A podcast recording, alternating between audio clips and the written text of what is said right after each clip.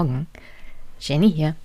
Und da das heute eine sehr lange Folge wird, also fast drei Stunden, um ehrlich zu sein, sind es drei Stunden, will ich es eigentlich im Vorlauf ziemlich kurz machen. Kommentare etc. kommen dann in der nächsten Folge. Heute geht es nur um Lateinamerika und speziell bestimmte Länder aus Lateinamerika. Ich hatte Anton Fleck zu Gast, der auch sehr viele interessante Artikel und Büchervorschläge mir geschickt hat für euch. Findet ihr alles in den Show Notes. Und wir haben drei Stunden lang gesprochen über Peru, Kolumbien, Ecuador, Venezuela und Bolivien. Dieses Gespräch hatten wir schon für Anfang 2021 geplant. Aus den verschiedensten Gründen hatte das bisher nicht geklappt, aus technischen Gründen oder aus terminlichen, organisatorischen Gründen. Aber jetzt haben wir es endlich hinbekommen. Und ihr hört dann heute drei Stunden nur Aktuelles aus Lateinamerika. Nicht alles, nicht vollumfänglich. Und natürlich, kleiner Disclaimer, hier wird überzogen, hier wird mal ein Spaß gemacht. Das hier ist immer noch ein Hobby-Podcast. Es ist mir in letzter Zeit ein bisschen negativ aufgefallen, da springt man gleich auf alles an. Wird Zeit für Urlaub. Und ja, deswegen, nicht alles ist hier hundertprozentig. Und das ist auch in Ordnung. Aber ich finde, Anton ist ein guter Gast, der kennt sich bei dem Thema aus, beschäftigt sich damit auch beruflich, journalistisch und sein Studienfach hat mit Lateinamerika zu tun. Er spricht Spanisch, soweit ich das weiß, hat da auch schon übersetzt, war auch schon in Lateinamerika. Also kein 0815-Gast, sondern doch schon jemand, der für das Thema brennt und sich auskennt um die politische Lage vor Ort. So, und an der Stelle, weil ihr mich gleich heute nicht mehr hört, sondern nur das Gespräch mit Anton und mir, ihr könnt den Podcast unterstützen, wie ihr mögt. Teilen, liken, kommentieren. Ist alles toll. Besonders teilen und weiterempfehlen der heutigen Folge wäre mir schon wichtig. Folgen wie die mit Albrecht von Lucke laufen ja praktisch von alleine. Aber so eher Nischenthemen wie Lateinamerika laufen nicht ganz so gut. Und deswegen freut es mich immer ganz besonders, wenn das halt verbreitet wird und auch gehört wird. Andere Unterstützung geht natürlich finanziell, Steady, Überweisung, PayPal, Wunschliste. Alles möglich. Freue ich mich auch drüber. Worüber ich mich auch freue, ist, wenn ihr den Regenmeister anruft und ihn bittet, Lieber Herr, lass es regnen, lass ein kühles Lüftchen durch Brandenburg wehen. Das wäre natürlich eine Unterstützung, die mit Gold nicht aufzuwiegen wäre. Und an der Stelle, dann wünsche ich euch einen wunder wunderschönen Start in die Woche, in den Montag. Bleibt gesund, viel Spaß mit der Folge heute. Wir hören uns. Bis bald.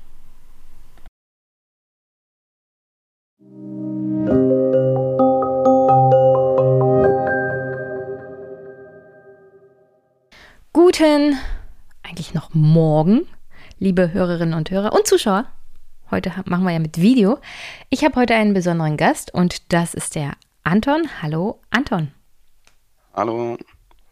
Wir haben uns ja schon eine Ewigkeit nicht gehört. Ich glaube, seit einem Jahr versuchen wir hier diese Folge aufzunehmen. Und aus den verschiedensten Gründen, meistens technischer Art, hat das bisher nicht funktioniert. Aber heute Gott sei Dank. Halleluja. Klappt das endlich. Vielleicht schätze ich noch mal kurz den Hörerinnen und Hörern vor. Ist ja schon eine Weile her.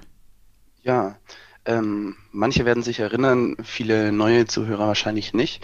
Äh, ich war damals der Gast zu Lateinamerika, vor allem zu Bolivien, aber dann haben wir auch noch ein wenig über Chile und Venezuela gesprochen. Das war Ende 2019 oder? Ja, ich glaube. Also schon anderthalb Jahre ist es her. Also ist schon eine Ewigkeit, ja, ja. Genau, ich hatte damals, ähm, kam ich frisch aus Bolivien von einem Freiwilligendienst zurück und in Bolivien war, ja, waren diese Vorwürfe des Wahlbetruges erhoben worden und es gab dann die Proteste dagegen und es mündete so in einem, ja, ich würde schon sagen, Militärputsch. Ähm, genau. Und ja, stimmt, wir hatten über Morales gesprochen. Darüber gesprochen, genau. Und da war er dann ins Exil gegangen. Und genau, das Exil, frisch ins Exil. Wie wir jetzt wissen, hat ja nicht lange gedauert. Und ja, ein Jahr, dann gab es Neuwahlen, aber ich bin mir sicher, das werden wir gleich äh, besprechen, wie sich das in diesem Land entwickelt hat. Hm. Ja, aber im Kontinent ist ja generell gerade viel im Umbruch und durch Corona hat sich vieles verändert. Ja, ist viel los, habe ich festgestellt. Äh, leider auch viel unschöne Sachen, wenn wir auf Kolumbien zum Beispiel gucken. Peru, Venezuela. Alles doch sehr gewalttätig. Ja. Aber das bringt Umstürze und, naja, soziale Ungerechtigkeiten so meistens mit sich. Leider, leider. Aber fangen wir mal damit an, weil ich habe einen Einstieg gefunden, der rechtlich wenig mit Lateinamerika zu tun hat und mehr mit dem nordamerikanischen Kontinent. Die USA haben ja jetzt einen neuen Präsidenten samt neuer US-Vizepräsidentin Kamala Harris und haben weiterhin ein Flüchtlingsproblem an der Grenze. Im Februar alleine sind über 100.000 Migranten an der Grenze festgesetzt worden. Und Kamala Harris wurde von Joe Biden dazu beauftragt, das Problem doch bitte zu lösen. Wir wissen alle, die Lösung von äh, Donald Trump war, wir werden eine Mauer bauen und Mexiko wird dafür bezahlen. Hat nicht so richtig funktioniert, aber das Problem an sich besteht weiterhin. Menschen fliehen aus ihren Heimatländern Richtung USA. Unter anderem sind unter den 100.000 Festgesetzten auch 9.200 Minderjährige gewesen, die in weiterhin überfüllten Lagern ohne Fenster untergebracht werden. Und es ist unter anderem der Presse teilweise zeitlich nicht erlaubt gewesen von der beiden Regierung, diese Lager zu besuchen. Also unter Trump hätte man das wahrscheinlich so Kinder in Käfigen genannt. Jetzt darf die Presse halt darüber nicht mehr berichten oder berichtet vielleicht nicht so aggressiv, weil es ist ja Joe Biden. Und die Flüchtlinge kommen vor allem aus Honduras, Guatemala, El Salvador, aber auch aus ganz Mittel- und Südamerika. Das Problem ist auch eine hohe Zahl an Binnenflüchtlingen in den Jahren 2020, 2021, die durch Corona noch verstärkt wurde. Also die instabile Lage unter anderem in Venezuela hat auch dazu geführt, dass Venezolaner in Nachbarländer geflohen sind. Wir reden ja gleich noch über Peru. Da hat der jetzt Sieger der Präsidentschaftswahl unter anderem angekündigt, kriminelle Ausländer auszuweisen, was unter anderem ja auch gegen die Venezuela, Venezu, gegen die Einwohner von Venezuela, die geflüchtet sind, ging, weil tatsächlich viele aus Venezuela nach Peru geflüchtet sind während der Unruhen dort, beziehungsweise wegen der sehr, sehr schlechten sozialen und wirtschaftlichen Lage in Venezuela. Und ich würde dir mal zwei Clips einspielen. Zuerst der Clip Don't Come ein Bericht von der Tagesschau. Sie nennen ihn La Bestia, die Bestie. Der Güterzug der Angst und der Hoffnung von Migranten. Der Güterzug, der sie vom Süden Mexikos bis in den Norden bringen soll. Im Moment nähert sich der Zug einer Migrantenherberge. Die Männer wollen abspringen. Jetzt droht Lebensgefahr. Ein, zwei Männer stürzen, doch ihnen bleibt keine Zeit. Sie eilen zur Herberge. Da sind sie vorerst sicher vor der mexikanischen Polizei. Alle, die gestern mit der Bestie fuhren, sind in eine Polizeirazzia geraten. Die Polizisten hätten sie ausgeraubt oder gejagt bis zur Erschöpfung. Bei der Flucht hat sich Junior eine dicke Scherbe in den Fuß gerammt. Die USA zahlen Geld an Mexiko, damit sie uns fassen. Warum wird nicht alles Geld für den Kampf gegen das organisierte Verbrechen verwendet? Merken Sie nicht, dass wir hier sterben, dass Menschen vom Zug fallen, sich Körperteile abschneiden oder ihr Leben lassen? Wo ist Ihr Gewissen? Luis aus Guatemala ist in Sorge. Die Polizei hat seine Frau und seinen fünfjährigen Sohn erwischt. Er muss alleine weiter. Die Bandenkriminalität, zwei zerstörerische Hurricanes und die Corona-Pandemie habe die Familie aus der Heimat vertrieben und Mexiko sei kein bisschen besser. Der amerikanische Traum ist hart. Mexiko ist wie ein Albtraum für uns. Die Grenzbeamten, die Polizei, die Drogenkartelle.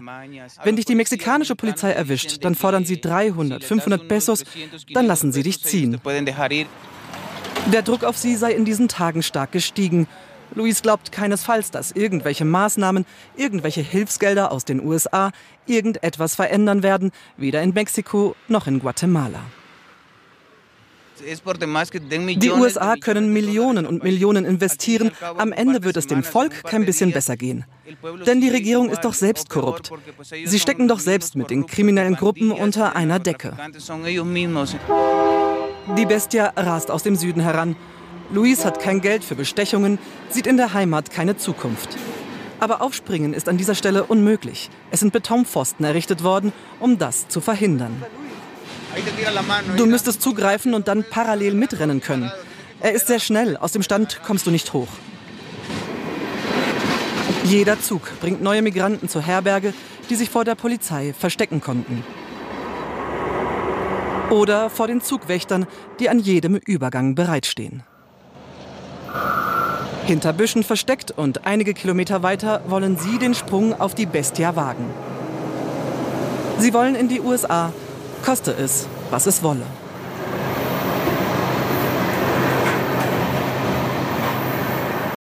Also, da haben wir schon mal gesehen, warum es eigentlich so wichtig ist, dass man sich mal um das Thema Flüchtlingspolitik auch bei der, den USA kümmert. Nur die Antwort der beiden Regierungen ist im Großen und Ganzen die gleiche Antwort, die wir kriegen, wenn wir uns die Trump-Regierung angucken oder die Obama-Regierung. Und wenn wir uns auch die Bundesregierung angucken, denn es gibt eher so eine Art Deal mit den jeweiligen Ländern, ihre Leute einfach zu Hause zu behalten und zwar mit Gewalt. Und das sieht man unter anderem hier. Die Leute, die flüchten, sagen ja, also Mexiko wird, wird dafür bezahlt von den USA, uns mit Gewalt von der Grenze fernzuhalten. Und man kann auch aus dem nächsten Clip, wo Kamala Harris zu Wort kommt, ganz gut raushören, worum es eigentlich geht. Man will die Leute praktisch von der US-Grenze fernhalten, damit die Biden- und Demokratenregierung nicht die Gewalt anwenden müssen. Sie bezahlen einfach andere in anderen Ländern, um diese Gewalt umzusetzen. Und spielen wir mal den Clip ab. And I want to emphasize that the goal of our work is to help Guatemalans find hope at home.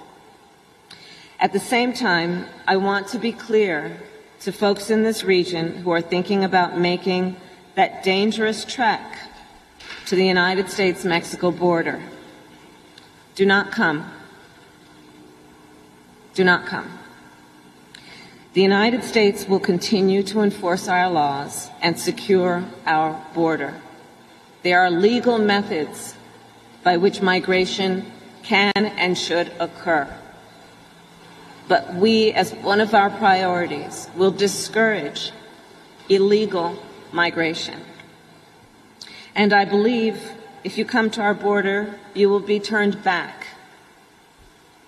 So let's discourage our friends, our neighbors, our family members from embarking on what is otherwise an extremely dangerous journey, where in large part the only people who benefit are coyotes.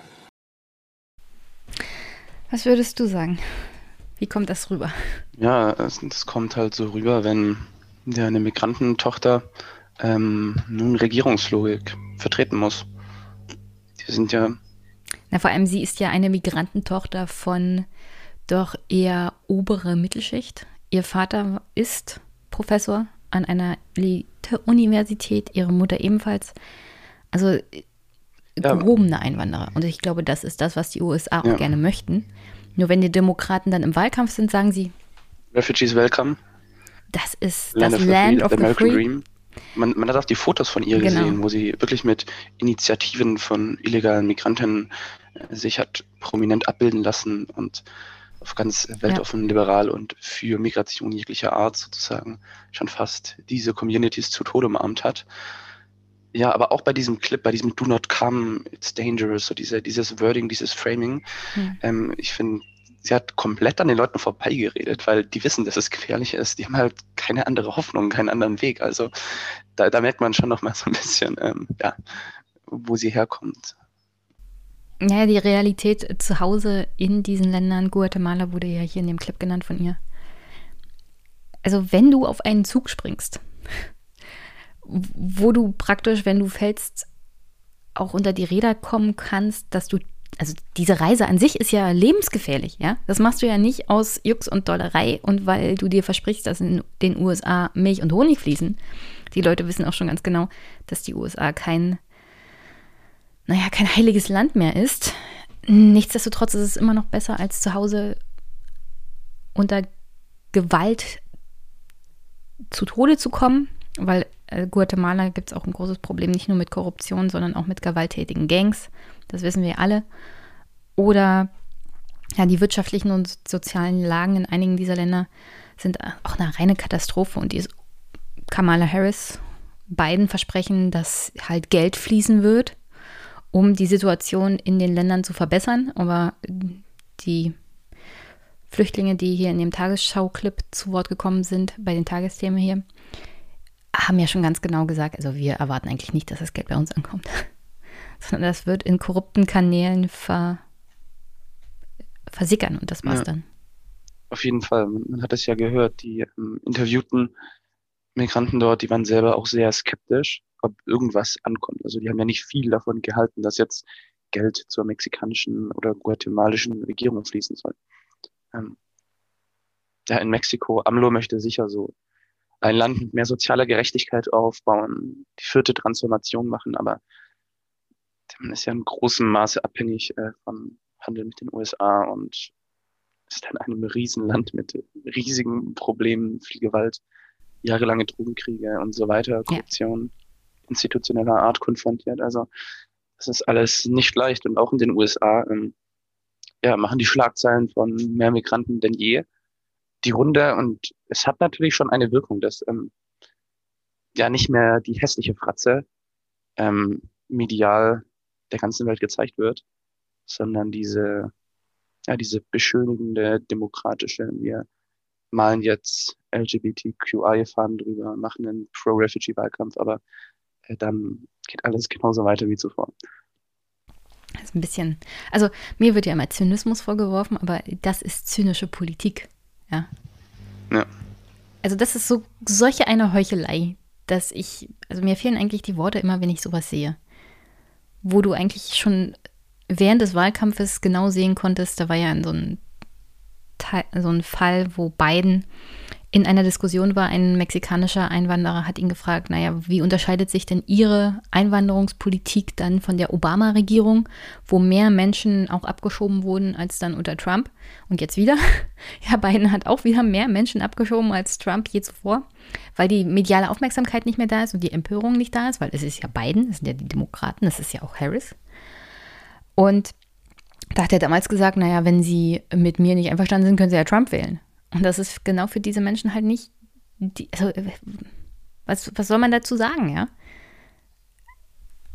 Es ist abs, also, nee, das ist zynische Politik, ja? Das ist nicht zynische Betrachtung, das ist zynische Politik und auch, um ehrlich zu sein, menschenverachtend, was man dann macht und demokratieverachtend. Aber gut, das wollte ich als Einstieg nehmen. Kommen wir zu den Ländern, die wir heute besprechen wollen. Erstmal Peru. In Peru gab es nämlich Präsidentschaftswahlen und die waren interessant auf vielen verschiedenen Ebenen, denn die Tochter eines ehemaligen Diktators ist angetreten und ein marxistischer Grundschullehrer. Ja, äh, ich, ich weiß nicht, ob ich den als so marxistisch bezeichnen würde, den Grundschullehrer, das wird die Zukunft zeigen seine Partei ist es ich, auf jeden ich, Fall. Ich zitiere hier nur, was mir in den deutschen Medien von dem Handelsblatt gesagt wurde. Ich glaube ja. nämlich auch nicht, dass er sonderlich marxistisch ist. Er ist erstaunlich vielschichtig. Also einiges an ihm äh, würde ich sagen. In Deutschland würde das bei der Linken nicht durchgehen. Ja, also vielleicht in Deutschland bei einer Arbeiterbewegung vor boah, 70 Jahren. Ja, das, das, das stimmt.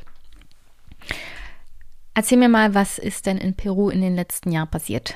da war ja auch ein bisschen Chaos. Also wenn wir von Chaostagen in der deutschen Politik reden, ist das kein Vergleich mit dem, was in Peru abgegangen ist. Die haben innerhalb einer Woche, glaube ich, zwei Präsidenten verloren. Also das, was da äh, letztes Jahr in Peru passiert ist, das war sogar mir zu kompliziert, muss ich ganz ehrlich sagen. Also die, naja, befinden sich ja, ja, besonders das letzte Jahr haben die sich in einer besonderen Krise befunden, weil im Endeffekt sind alle Ex-Präsidenten Perus wegen Korruption verurteilt ähm, und also wirklich auch im Gefängnis verurteilt.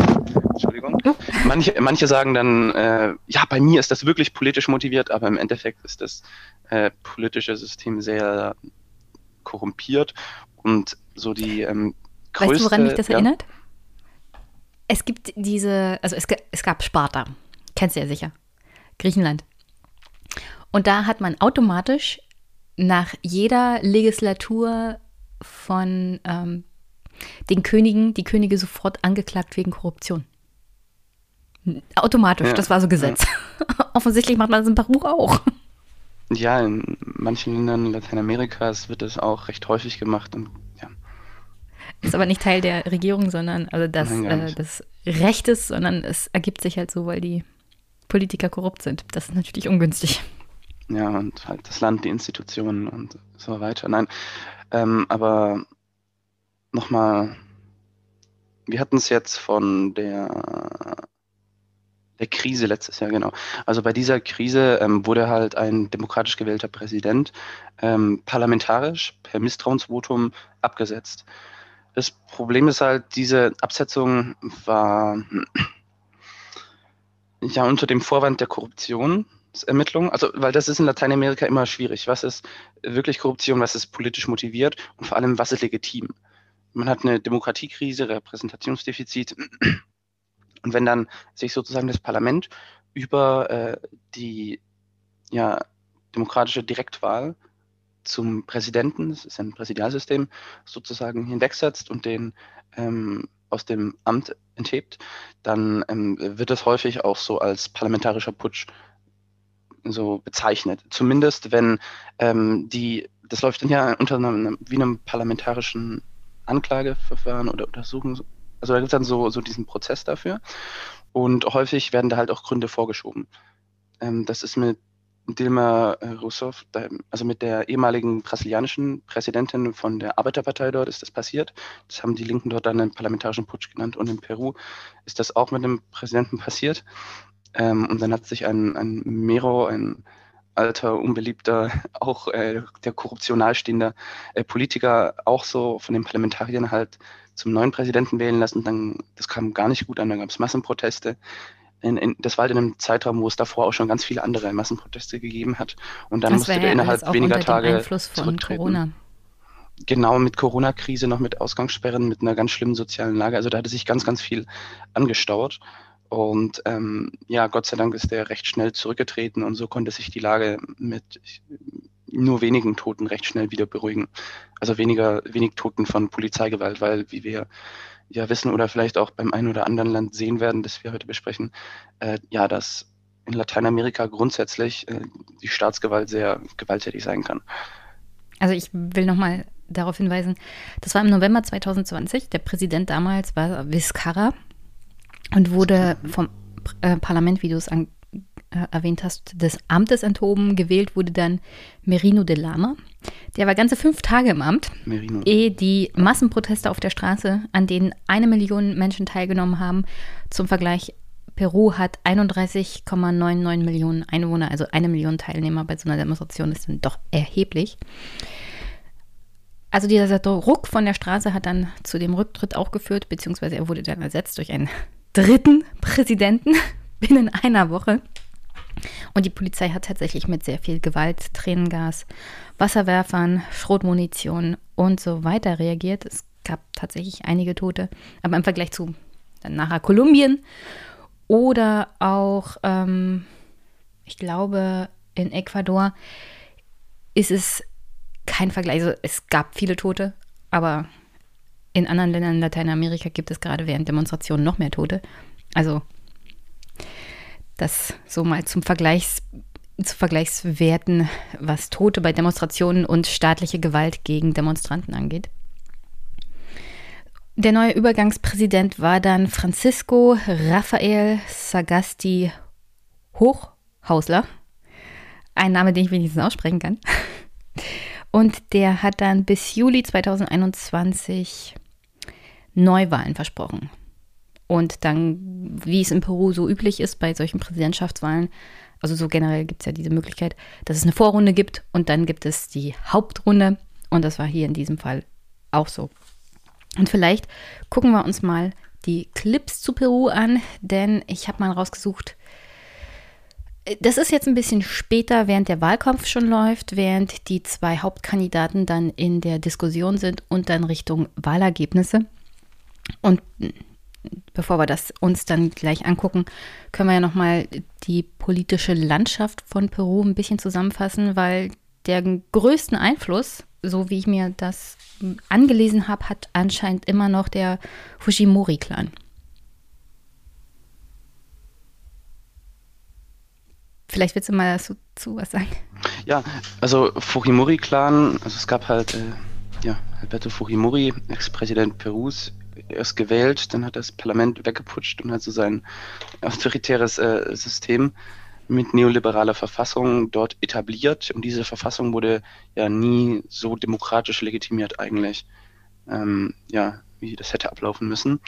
Ähm, in dieser Phase gab es in Peru eine ja sehr große Guerilla und das war eine extreme, also eine linke Guerilla oder Terrorgruppe, die wirklich sehr blutig vorgegangen ist, auch gegen Zivilbevölkerung. Der leuchtende Pfad Sendero Luminoso, der am größten war, ähm, mit, ich glaube, einer Armee von, weiß nicht, ähm, 200.000 oder 400.000 Mann, also das eine war Polizei, das andere Militär und dann noch einer Entschuldigung, eine halben Million an äh, bewaffnete Milizionäre, an Bauern.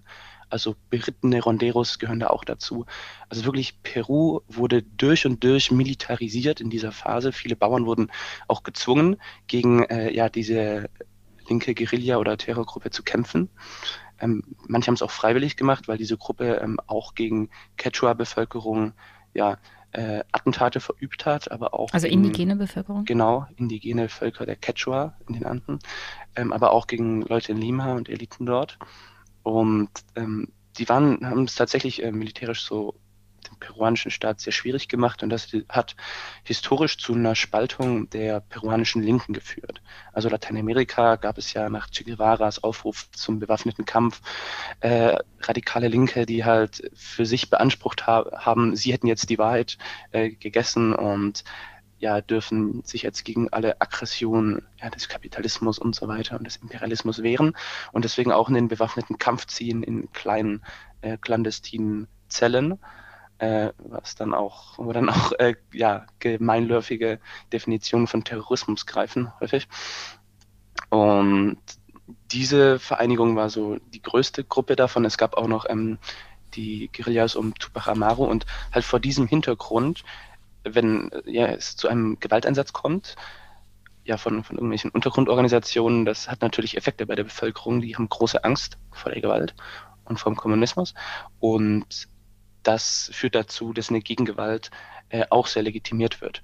Und bei dieser Gegengewalt sind eben auch sehr, sehr viele Zivilisten umgekommen. Es sind Leute, äh, ja, wurden verschwunden gelassen, halt wie es in ja, Militärdiktaturen oder, oder autokratischen Systemen üblich ist dort.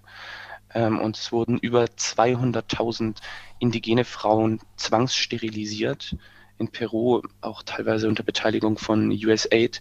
Also da wurden ganz, ganz äh, ja, furchtbare Menschenrechtsverletzungen begangen und es ist echt ein Riesenfortschritt gewesen, als äh, Fujimori dann äh, ja wegen diesen Verbrechen verurteilt wurde, weil er dafür ja verantwortlich ist. Ähm, seine Tochter Keiko Fujimori, die gegen die läuft gerade das Ermittlungsverfahren wegen Korruption. Ähm, Jenny, du hast mir ja ganz kurzfristig diesen Link geschickt zu NTV, das jetzt hm. äh, die das war ganz frisch. Also, es, äh, also wir, wir, reden gleich über das Kopf-an-Kopf-Rennen. Äh, vier Tage nachdem dann klar war, dass äh, Castillo gewonnen hatte, also der eher linke Kandidat, wurde Keiko Fujimori tatsächlich wieder in U-Haft gesteckt wegen den Korruptionsvorwürfen, Geldwäschevorwürfe gibt es da und Gründung einer kriminellen Vereinigung. Die Tatsache, dass sie überhaupt für das Präsidentschaftsamt kandidieren kann, sagt doch einiges über die politische Lage in Peru aus, würde ich sagen. Also mich hat wirklich überrascht, dass der Fujimori-Clan weiterhin so machtvoll ist. Nichtsdestotrotz hat sie ja während der Kongresswahlen 2020 stark verloren. Also die Partei ähm, heißt, glaube ich, Fuerza Popular hat um die 30 Prozent verloren gehabt, aber erstaunlich ist, dass im Kongress von Peru keine Partei über 10 Prozent gekommen ist. Also es muss ein sehr hm, verschachteltes Parteiensystem sein. Mit sehr ja, ein sehr, ein sehr zersplittertes Parteiensystem. Genau, zu, gerne. zu Keiko Fujimori sei gesagt, äh, die Frau ist selber, wurde gegen sie äh, wegen Korruption ermittelt und weil ihr ja wirklich mafiöser Familienclan, weil ihre Familie symbolisiert schon das organisierte Verbrechen, das es in den peruanischen Staat geschafft hat. Das ähm, auch mit, mit Paramilitärs, ähm, zum Beispiel indigene Aktivisten, Aktivisten gegen Minerei, äh, auch äh, Arbeiteraktivisten wirklich ermorden lässt ganz brutal, ähnlich wie in Kolumbien.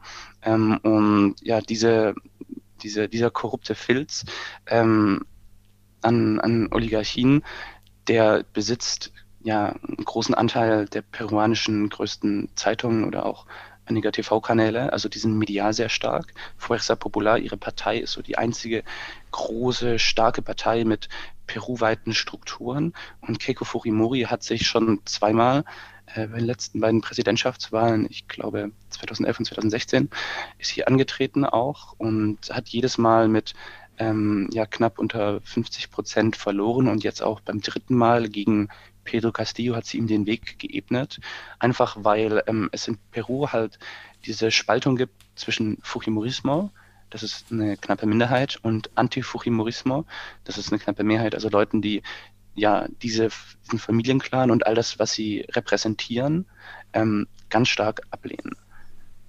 Das ist noch, noch so aus, als Ausgangslage zu Fujimori ganz wichtig zu sagen. So, die Frau, gegen die lief auch ein Ermittlungsverfahren wegen Korruption, weil sie sich ihre äh, Wahlkampagne zu, zu äh, fürs Parlament, weil sie dich, sich das hat ähm, auf eine korrupte Art und Weise finanzieren lassen. Also da laufen die Ermittlungen. Aber wenn eine Person halt die aussichtsreichste Spitzenkandidatin ist und viele Verbündete im Staat hat, ähm, glaub mir, die Staatsanwälte und Richter werden sich zweimal überlegen, ob sie wirklich eine unabhängige Untersuchung und Ermittlung äh, konsequent durchziehen oder äh, wenn die morgen äh, die, die, deine Chefs Also wenn sie Präsidentin geworden wären, werden die wahrscheinlich im Sand verlaufen, die Untersuchungen die werden nicht, die werden todsicher im Sand verlaufen und sie würde vor allem die Justiz kontrollieren. Alle Leute, die gegen sie irgendwas in der Vergangenheit ermittelt hätten, wären ihre Posten los oder würden sabotiert werden oder rausgeschmissen werden oder bedroht werden und so weiter und so fort. Ähm, das ist der Hintergrund und wenn vor diesem Hintergrund jetzt die Ermittlungen wieder aufgenommen werden, dann halte ich das auf jeden Fall für ja, korrekt und ja, also hätte sie das gewonnen, Jetzt mal unabhängig davon, was man von Pedro Castillo hält, das wäre ein Riesendesaster für Peru gewesen. Das wäre ja eine Fortführung des neoliberalen Systems gewesen, das jetzt Peru besonders während der Corona-Krise unglaublich viel Leid und Tote gebracht hat. Es gab Zahlen von 200.000 Toten in der Corona-Krise, was ich inzwischen gehört habe. Also wirklich unglaublich. Und ja. Ähm, Vielleicht äh, an der Stelle mal ein paar Zahlen das Peru ist ja ein ziemlich kleines Land, aber es gibt eine riesengroße Ungleichheit. 10 Prozent der Bevölkerung verdienen mehr als 40 Prozent des Gesamteinkommens. Also es heißt, herrscht wirklich bittere, bittere Armut da, wo äh, geringe Einkommen sind und gerade Corona hat da auch viel, also viel kaputt gemacht beziehungsweise hat die Ärmsten der Armen nochmal ganz hart getroffen. Und der Staat Peru selber hat auch eine ganze Weile gebraucht, um darauf zu reagieren. Also wir hatten ja hier das Kurzarbeitergeld, was die Entlastung der Ärmsten der Armen in Peru angeht, hat das ewig gedauert. Und es bedurfte tatsächlich auch eher so eine Art Demonstration und Aufbegehren auf der Straße, damit der Staat sich mal bewegt, was ja während der Hochphase von Corona wirklich absolute Katastrophe war, weil die Menschen dann auf der Straße waren und sich potenziell angesteckt haben. Ja, dazu sei vielleicht gesagt, in Peru, ähnlich wie Bolivien oder auch andere Länder Lateinamerikas, hat ja einen riesigen informellen Sektor. Hm. Sprich, ja, eine Bevölkerungsmehrheit hat kein ja, vertraglich geregeltes Arbeitsverhältnis, sondern geht raus auf die Straße, auf den Markt zu ihrem Stand, zu ihrem Kiosk und verkauft, äh, ja, was auch immer das Geschäft so hergibt. Und dann sind Ausgangssperren äh, nochmal eine ganz andere Sache, wenn der Staat nicht den finanziellen Spielraum oder nicht den politischen Willen für Sozialleistungen hat. Das stimmt. Hm. Wenden wir uns mal den Präsidentschaftswahlen zu. Ich möchte eigentlich nicht so viel auf die erste Vorrunde eingehen, weil es gab eine Vielzahl an Kandidaten. Das sieht man unter anderem daran, dass die beiden Kandidaten, die in die zweite Runde gekommen sind, Pedro Castillo mit 16,1 Prozent der Stimmen in die zweite Runde eingezogen ist und Keiko Fujimori mit 11,9 Prozent der Stimmen. Das heißt, das Feld dahinter muss ziemlich groß gewesen sein. Und deswegen konzentrieren wir uns hauptsächlich auf die zweite Runde und den Ausgang der Wahlen. Und ich würde hier mal einen Clip einspielen, der ist leider auf Englisch. Tut mir lieber, leid, liebe Hörerinnen und Hörer, die Englisch nicht verstehen. Hier geht es um den Wahlkampf, den Pedro Castillo gemacht hat und wo er ihn gemacht hat und worum es ging in dem Wahlkampf. Und ähm, kleiner Hinweis, das ist ein Bericht von, äh, von Al Jazeera. Es gibt leider nicht allzu viele deutsche Berichte, die ich dazu bekommen habe. Deswegen hier mal der englische. Ich spiele ihn mal ein. Rural teacher Pedro Castillo campaigned in remote towns where healthcare, police, and even the internet are an illusion. Nearly unknown, Castillo won the first round of the vote. While some live in great opulence and dress in ties behind desks with a luxurious life, my brothers today place their trust in a man of the people. Those who bite their nails every day whilst waiting for their bread to come have removed their blindfolds. Among promises, the 51 year old union leader says he'll nationalize resources and change the constitution. Aurora Gonzalez says those are Marxist ideas that scare her. I would not vote for Castillo. He's too leftist extremist. We have no option but to vote for Keiko Fujimori. But Keiko Fujimori brings a wealth of problems with the judiciary. She faces 30 years in prison for corruption charges. The 45 year old daughter of former autocrat leader Alberto Fujimori, jailed for gross human rights violations, says she'll continue her father's legacy of governing with a hard fist. We will confront populism and the radical left, and I know many will join us. 65% of Peruvians say they would not vote for her. It's inexplicable people have no memory. After all what the Fujimori family has done negatively, I have no option but to vote for Castillo, as always the least worst. After five years of political instability, nearly 28% of Peruvians didn't vote, and 2.8 million casted a blank or annulled ballot. The chronic discontent with the state of things, democracy, and politicians has made people search for an anti system solution. Analysts say whoever wins the presidency will have a problem with legitimacy. Neither candidate was favored with even 20% of the vote. And now some analysts believe they have to move to the center of their extreme views to win voters. As union leader, Castillo is used to negotiating. He doesn't have an MBA like Keiko, who's never negotiated anything in her life. And if she wins, she won't have a majority in Congress, which means she could easily be ousted. This five year term will end in July with a fifth president sworn in. And for many disenchanted with politics, the new vote will be like choosing between one illness or another. Mariana Sanchez Al Jazeera, Lima, Peru. Also die Wahl ist, das ist der Endsatz praktisch dieses Beitrags. Die Wahl ist zwischen Pest und Cholera. Zumindest für viele Unentschlossene oder Leute, die ja keinen der, der Kandidaten im ersten Wahlgang gewählt haben, war das tatsächlich ähm, ja die Wahl des kleineren Übels, beziehungsweise ein größere Anti-Wählen. Also ja, um halt den jeweils verhassteren Kandidaten zu verhindern. Äh, ja, der also, Hut ist ein äh, sorry, Sombrero. Sorry, Was ist er mit diesem Hut? Er trägt überall diesen Hut. Ich habe nachher auch einen Clip, da geht es um, also da ist eine Wahlkampf-Duell, ein Fernsehduell und da trägt er immer diesen Hut. Was ist mit diesem Hut?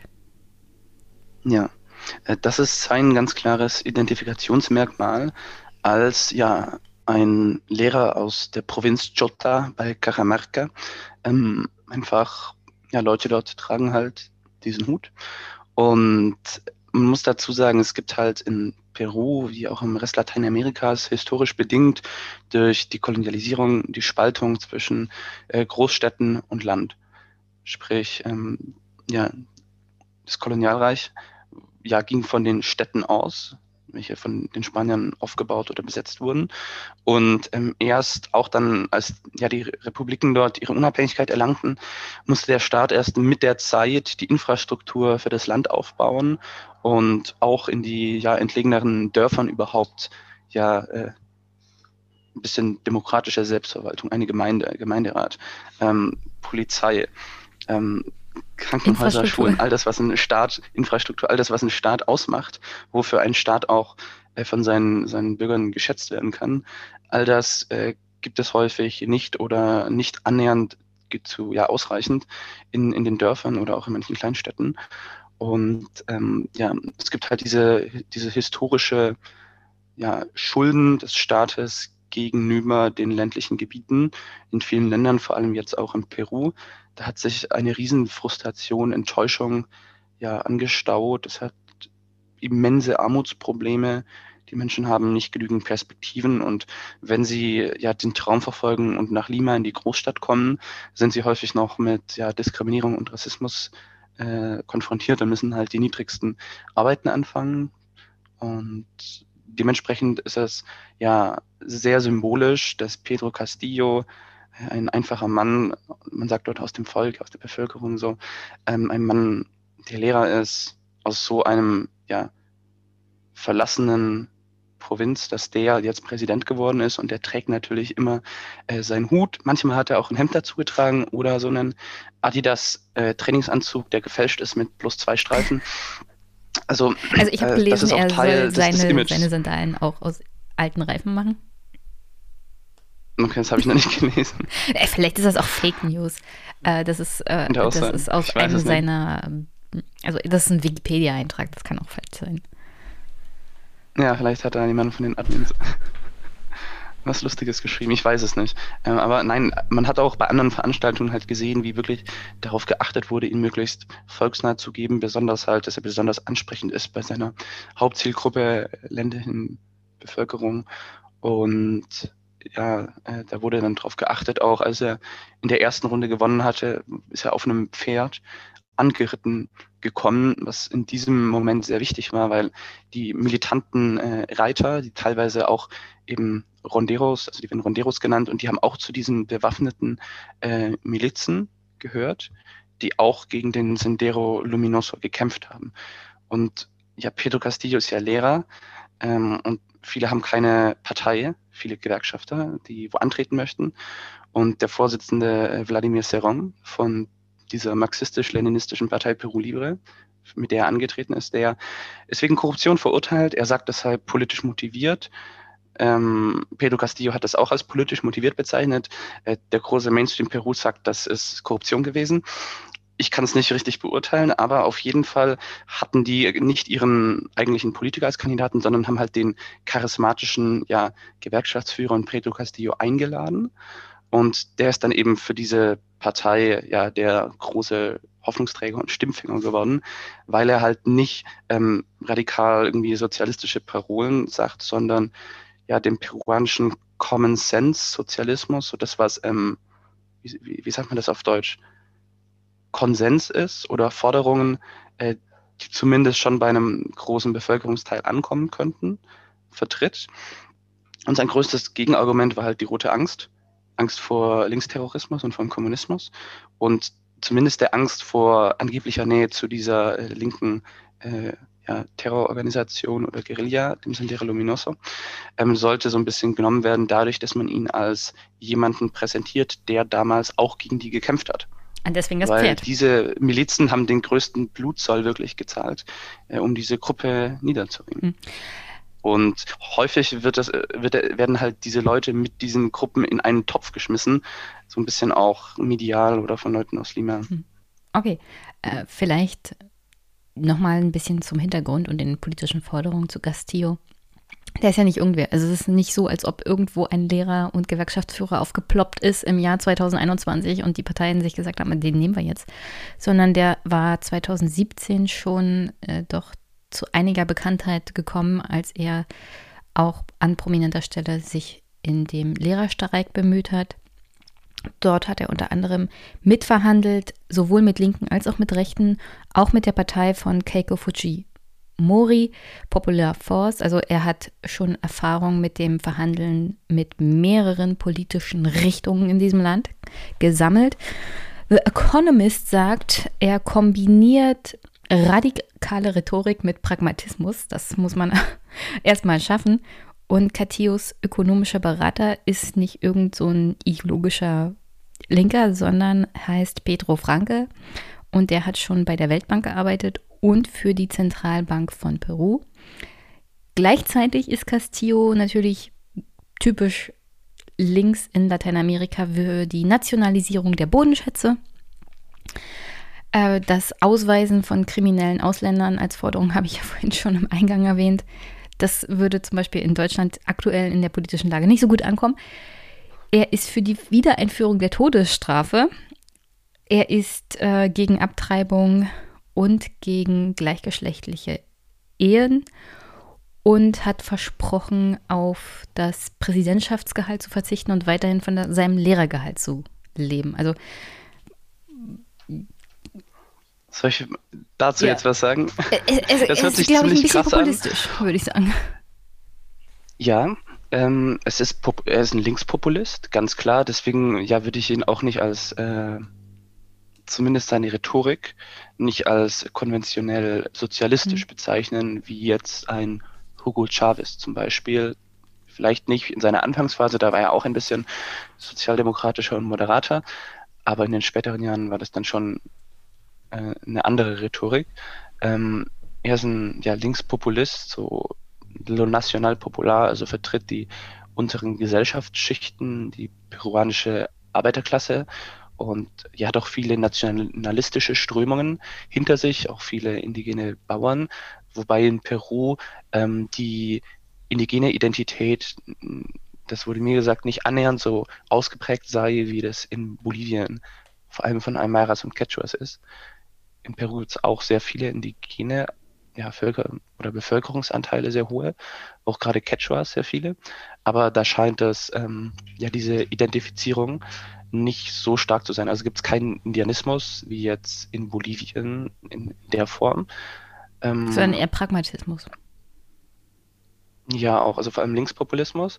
Und man muss halt dazu sagen, zu all dem, was jetzt gesagt wurde, ähm, er ist halt Gewerkschafter gewesen, 2017 ist er aber wirklich aus dem Nichts, hat er zu einer riesigen mhm. Bekanntschaft erlangt. Er ist halt, ja, hat sich dort für ja, bessere Arbeitsbedingungen der Lehrer eingesetzt, kleinere Klassen und so weiter. Und du hast gesagt, er hat viel Erfahrung im Verhandeln mit allen politischen Gruppen, aber was ihn wirklich berühmt und zum großen Vorkämpfer ja, der peruanischen Lehrer gemacht hat, war, dass er sich über ja, die Trägheit der Gewerkschaftsfunktionäre aufgeregt hat, hinweggesetzt hat und Ach, gegen die Befehle der Gewerkschaftsfunktionäre hinweg den Streik organisiert hat. Er hat sich mit seinen Leuten abgespalten von der größten peruanischen Lehrergewerkschaft und mit seiner eigenen mhm. Gewerkschaft dann gesagt, wir erkennen diese äh, Gewerkschaftssekretäre nicht an, wir haben jetzt unsere eigene Sektion und wir streiken und fordern das und das und das. Und das sind, ist ein richtig äh, wilder Streik gewesen, äh, der sehr lange ging und sehr kämpferisch war wenn die dann äh, losmarschieren, losdemonstrieren gehen, dann und noch ja, nicht im Fokus der medialen Aufmerksamkeit sind, dann äh, wird mit Tränengasgranaten, Gümmel geschossen und so weiter geschossen. Da gab es sogar auch Tote. Also ähm, das ist nicht nur einfach äh, gutes Verhandeln gewesen, sondern das war ein, ein ja, echter Kampf. Klassenkampf. Ich meinte nur. Ein harter, wirklich, wenn, wenn die kämpfen sagen, dann ist das äh, nicht irgendwie. Das heißt, ähm, die haben da, da ging es wirklich um, um äh, das Eingemachte und in dieser Gewerkschaft, also er ist selber ein gläubiger Mann, christlich, konservativ, gesellschaftspolitisch und in seiner Lehrergewerkschaft waren auch ähm, ja, gewerkschaftlich organisierte Evangelikale, ähm, ultrakonservative. Mhm. Und das ist immer die Herausforderung von Gewerkschaftern, auch wenn sie links sind, ähm, sie müssen, oder wenn sie gewählt werden wollen, oder wenn irgendwelche Sachen beschlossen werden, dann müssen sie ja diese Beschlüsse umsetzen. Und da gab es dann einen Beschluss von der Gewerkschaft sozusagen äh, zur, zur, zum Sexualkundeunterricht, wo vorgeschlagen wurde, dass auch Richtung, glaube Homosexualität viel aufgeklärt werden sollte. Und damals hatte sich seine Gewerkschaft dagegen positioniert. Und dann hat er das auch nach außen hin vertreten. Und daraus wird jetzt halt medial immer äh, eine Homophobie gemacht, was ich halt, ich würde sagen, er ist halt durchschnittlich latent homophob wie der durchschnittliche äh, Person dort in Peru, ohne es verharmlosen zu wollen, äh, die größten LGBTQI-Leute, wenn die gewählt haben, ähm, gar nicht. Oder Pedro Castillo, weil Fujimori wollten die nicht wählen. Da gab es keine Gespräche mit diesen Communities. Und das ist eine generell eine interessante Sache. In noch ganz konservativen, traditionellen Gesellschaftsschichten hat es viel weniger dieses äh, deutsche inzwischen bourgeoisare, bürgerliche äh, schwulen Lesbenbewegung, sondern da sind die, weil die ja noch so ausgegrenzt sind und so stigmatisiert sind, haben die sich deutlich radikalisiert und ähm, müssen noch kämpferisch überhaupt für ein bisschen Anerkennung ja, sich einsetzen und sind deswegen häufiger auch mit radikaleren Linken verbündet. Es war in Deutschland vor Ewigkeiten auch so. Oder in den USA auch beim äh, Stonewall damals. Ja, und das ist eine, eine ganz skurrile Sache. Der hat sich dann vor der Stichwahl auch mit ein paar Kollektiven äh, getroffen, um um Stimmen zu werben. Ich glaube nicht, dass er irgendwelche großen Fortschritte für die wird erkämpfen können. Ähm, aber ist immer noch besser aber als Fujimori. Ich hoffe, dass kein so großer Flashback wie bei Fujimori, so eine Verschärfung der Stimmung gegen die gekommen wäre. Was jetzt ähm, Ausländer angeht, es geht halt, glaube ich, vor allem um Schmuggel von Produkten dass da sehr viel, ja, viele Sektoren, die auch gewerkschaftlich organisiert sind, ist, die sich darüber beklagen oder auch Bauern, Leute, die ihn gewählt haben, dass ihnen dadurch halt ja die Preise ruiniert werden, wenn ihr Markt mit ausländischen Produkten überschwemmt wird. Ähm, das ist absolut normal, dass man dann starke Grenzkontrollen und ja auch eine, eine Ausweisung oder Verfolgung von Kriminellen jeglicher Art auch Ausländern fordert. Ähm, genau, und äh, zum Thema Todesstrafe ähm, ich habe es nicht so verstanden, dass er die staatliche Einforderung der Todesstrafe fordert. Ich dachte, er hat mehr Selbstjustiz gemeint. Das ähm, ist natürlich das noch ist schlimmer. Eine, dieses, das hört sich in deutschen Ohren noch schlimmer an, aber ich muss, muss jetzt nochmal eine weitere ja, Lanze für Lateinamerika brechen, für diese Gesellschaftsschichten, so, so krass es jetzt ist. Ähm, man hat dort häufig keine, keinen integren, äh, funktionierenden Staat, sprich die Polizei ist korrupt, verdient wenig und ja, bereichert sich äh, mit den Leuten, wenn also häufig macht die Polizei ihre Arbeit nicht und verlangt Geld dafür, um irgendwie ihren kleinen Finger zu bewegen, sprich ist korrupt. Und vor diesem Hintergrund, dass es keine wirklich ja, neutrale staatlichen Instanzen überall gibt, sondern in Teilen der Bevölkerung halt nicht, ja, passiert es, ähm, dass Leute Selbstjustiz begehen oder in die Hand nehmen. Ähm, und es gibt da komische Verquickungen zum Beispiel, es gibt ja traditionell auch indigene Gemeinschaftsjustiz, die im Konsens mit der Dorfgemeinschaft Sachen beschließen. Aber wenn man dann in Städten ist, dann ist das anders. Dann ist das einfach nur ähm, ja, äh, die Gewalt des Stärkeren. Also wenn da jemand was anderen, zum Beispiel, weiß nicht, ein, ein Stück Obst oder ein Brötchen oder so auf dem Markt kauft, dann packt der Verkäufer halt einen riesen Stock und äh, weiß nicht, verschlägt die Person den Dieb öffentlich oder hat eine Peitsche und peitscht den aus öffentlich und die, die neben rumstehen, schauen zu und feiern das ab. So ein bisschen läuft es so ein bisschen wie im Mittelalter sehr rabiat ab. Und, okay, wenn du keinen, ja, keinen das, das ist, das ist der Hintergrund, das ist der Hintergrund, das ist der Hintergrund, vor dem solche Forderungen, ja. kann man das auch nicht verurteilen. Genau, da, also das ist da, das, ist, das ist der Hintergrund, vor dem, vor dem Leute äh, dann so populistisch eben Forderungen nach, äh, ja, man sollte Diebe, weiß nicht, die Hand abhacken oder, oder hinrichten. Das ist der, mhm. der Hintergrund, vor dem solche brutale, ja eigentlich inhumanen ja, Bestrafungen gefordert werden. Ähm, und das ist halt ja diese, diese autoritäre Denkweise. Also wenn auch, wenn auch Linken vorgeworfen wird, diesen autoritär, dann ist es häufig äh, Quatsch, dass die irgendwie ähm, die Gewaltenteilung jetzt extrem zerstören würden äh, oder politisch motivierte alle verfolgen würden. Häufig ist es mehr so, dass sie so populistisch äh, solche Sachen nachlabern, um gewählt zu werden. Ich wollte ja eigentlich nur darauf hinaus, dass während wir hier in Deutschland hören, das ist so der Grundschullehrer, der kam praktisch aus dem Nichts, völlig überraschend. Ähm, Nochmal darauf hinweisen, dass er schon seit 2017 halt auf dem politischen Parkett in Peru ist. Was du erwähnt hast, ist es halt andere Kandidaten gab, die aufgrund von Korruption halt ausgefallen sind und dann fiel die Wahl auf Pedro Castillo.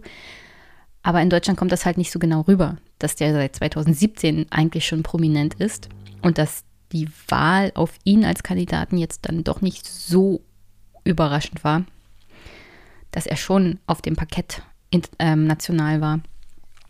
Ja, es war insofern schon überraschend, dass ähm, ja eine doch sehr linke Partei, Peru Libre, ähm, dass die ihn ausgewählt hat. Und das ist auch das erste Mal eine echte Chance für die peruanischen Linken gewesen. Warum? Weil damals, als äh, in den 90er Jahren unter Fujimori äh, die Guerilla-Linken militärisch besiegt wurden, die wurden auch ideologisch besiegt. Danach äh, wurde ja eine riesen ja, anti-gewerkschaftliche, anti-indigene, anti-kommunistische äh, ja, Gesellschaftsform, Propagandamaschinerie, medial, auch ein Bildungssystem und so weiter aufgebaut. Und es wurde Neoliberalismus durch und durch 24-7 gepredigt. Ja, also die und Verfassung von die, die Linken Peru hatten sich von der, von der Basis, der von Chile, ja, muss man so sagen. Genau, genau, sehr, sehr marktradikal ja. und so weiter, auch autoritär. Und ähm, die peruanischen Linken, die parlamentarischen, wurden immer so künstlich in Nähe mit den Guerilla-Linken gesetzt und waren halt sehr Hinterzimmer, Apparatschki-Linke so heute auch manchmal so wie die andere Linkskandidatin Veronica Mendoza so sehr volksfern, elitär unterwegs. Und Peru Libre ist so die einzige Partei, die wirkliche ähm, nach dem nach den militärischen Niederlagen, ähm, die wirklich rübergeschaut hat in die anderen Länder Lateinamerikas und ähm, echte Basisarbeit mhm. gemacht hat, die, die zu den Bauern hin ist, die in die Armenviertel hin ist und da halt ihre äh, Ideologie verbreitet hat und da äh, Bündnispartner gesucht hat und dann am Ende auch Pedro Castillo eingeladen hat. Also das sind die einzigen Linken, die volksnah sind und die auch einen Bruch nicht nur mit dem ja normalen peruanischen System darstellen, sondern auch mit den ja elitären Salonlinken aus Lima ähm, die nicht so volksnah, gewerkschaftsnah, nationalpopular, könnte man sagen, Arbeiterklasse sind, äh, also mit den linken Berufspolitikern, die auch mhm. Moderater sind. Und da, da können so ja, gewerkschaftsbewegungsnahe Leute äh, auch viel vom Land, wo die, die ja, untersten Schichten wahrscheinlich auch die meisten ja, Menschen. verlassensten sind. Ja, genau, wo die sind, da äh, haben die halt eine Arbeit, eine Basisarbeit gemacht und ja, gute, gute Beziehungen aufgebaut und konnten dann jetzt halt mit Pedro Castillo ähm, in, in einer Situation, wo das politische System in der Krise ist, einen Kandidaten haben, der kein Berufspolitiker war, der ein Außenseiter war und in einem korrupten Land sich als Vorkämpfer für einfache Bevölkerung präsentieren konnte, mit halt den ganz klaren Forderungen mehr Nationalisierung von, von Rohstoffen, ein bisschen, ja, dass Konzerne ihre Steuern zahlen sollen und dem, ja, der Aufforderung zu einer verfassungsgebenden Versammlung, ähm, ähnlich wie in anderen Ländern, Chile, Peru, Ecuador hin zu einem, ja, also mit viel Beteiligung von Zivilgesellschaft, Gewerkschaften, Bewegungen, ja, damit es eine Art plurinationales Peru geben könnte. Okay. Was mich halt mega an, sehr an Bolivien erinnert, aber auch ein bisschen an Chile und Ecuador. Gleich äh, noch zu Bolivien, aber vorher gucken wir uns noch die drei Clips an, die ich jetzt zur Endphase sozusagen des Wahlkampfes in Peru mir rausgesucht habe. Der erste Clip ist erste Runde Wahl in Peru. Und da geht es um das vorhin schon erwähnte TV-Duell zwischen Castillo und Keiko. Gucken wir uns das mal an. In Peru findet in gut einer Woche die Stichwahl zwischen zwei extremen Präsidentschaftskandidaten statt, der Rechtspopulistin Keiko Fujimori und ihrem Kontrahenten Petro Castillo von der marxistisch-leninistischen Partei. Beide lieferten sich im peruanischen Fernsehen einen harten Schlagabtausch im letzten TV-Duell vor der Wahl. Fujimori warf Castillo vor, Gewalt im Wahlkampf angezettelt zu haben. Sie sind es gewohnt, Steine zu werfen. Dies ist einer der Steine, die auf unsere Karawane geworfen wurden und die einem unserer Unterstützer den Kopf zertrümmert haben. Auf einer Wahlveranstaltung hatten Unterstützer Castillos Steine geworfen. Eine Anhängerin Fujimoris wurde verletzt. Bei einem Gorilla-Massaker in Zentralperu vor einer Woche mit 16 Toten wurde ein Bekennerschreiben am Tatort zurückgelassen mit der Botschaft, nicht für die Rechtspopulistin Fujimori zu stimmen. ¿No le suena a ustedes Meinen Sie nicht, dass in Peru Korruption gleichbedeutend mit Fujimorismus ist? Denken Sie nicht, dass man ein bisschen Moral haben muss, um über Korruption zu sprechen? Die Korruption ist doch auf allen Ebenen des Staates, sie ist überall.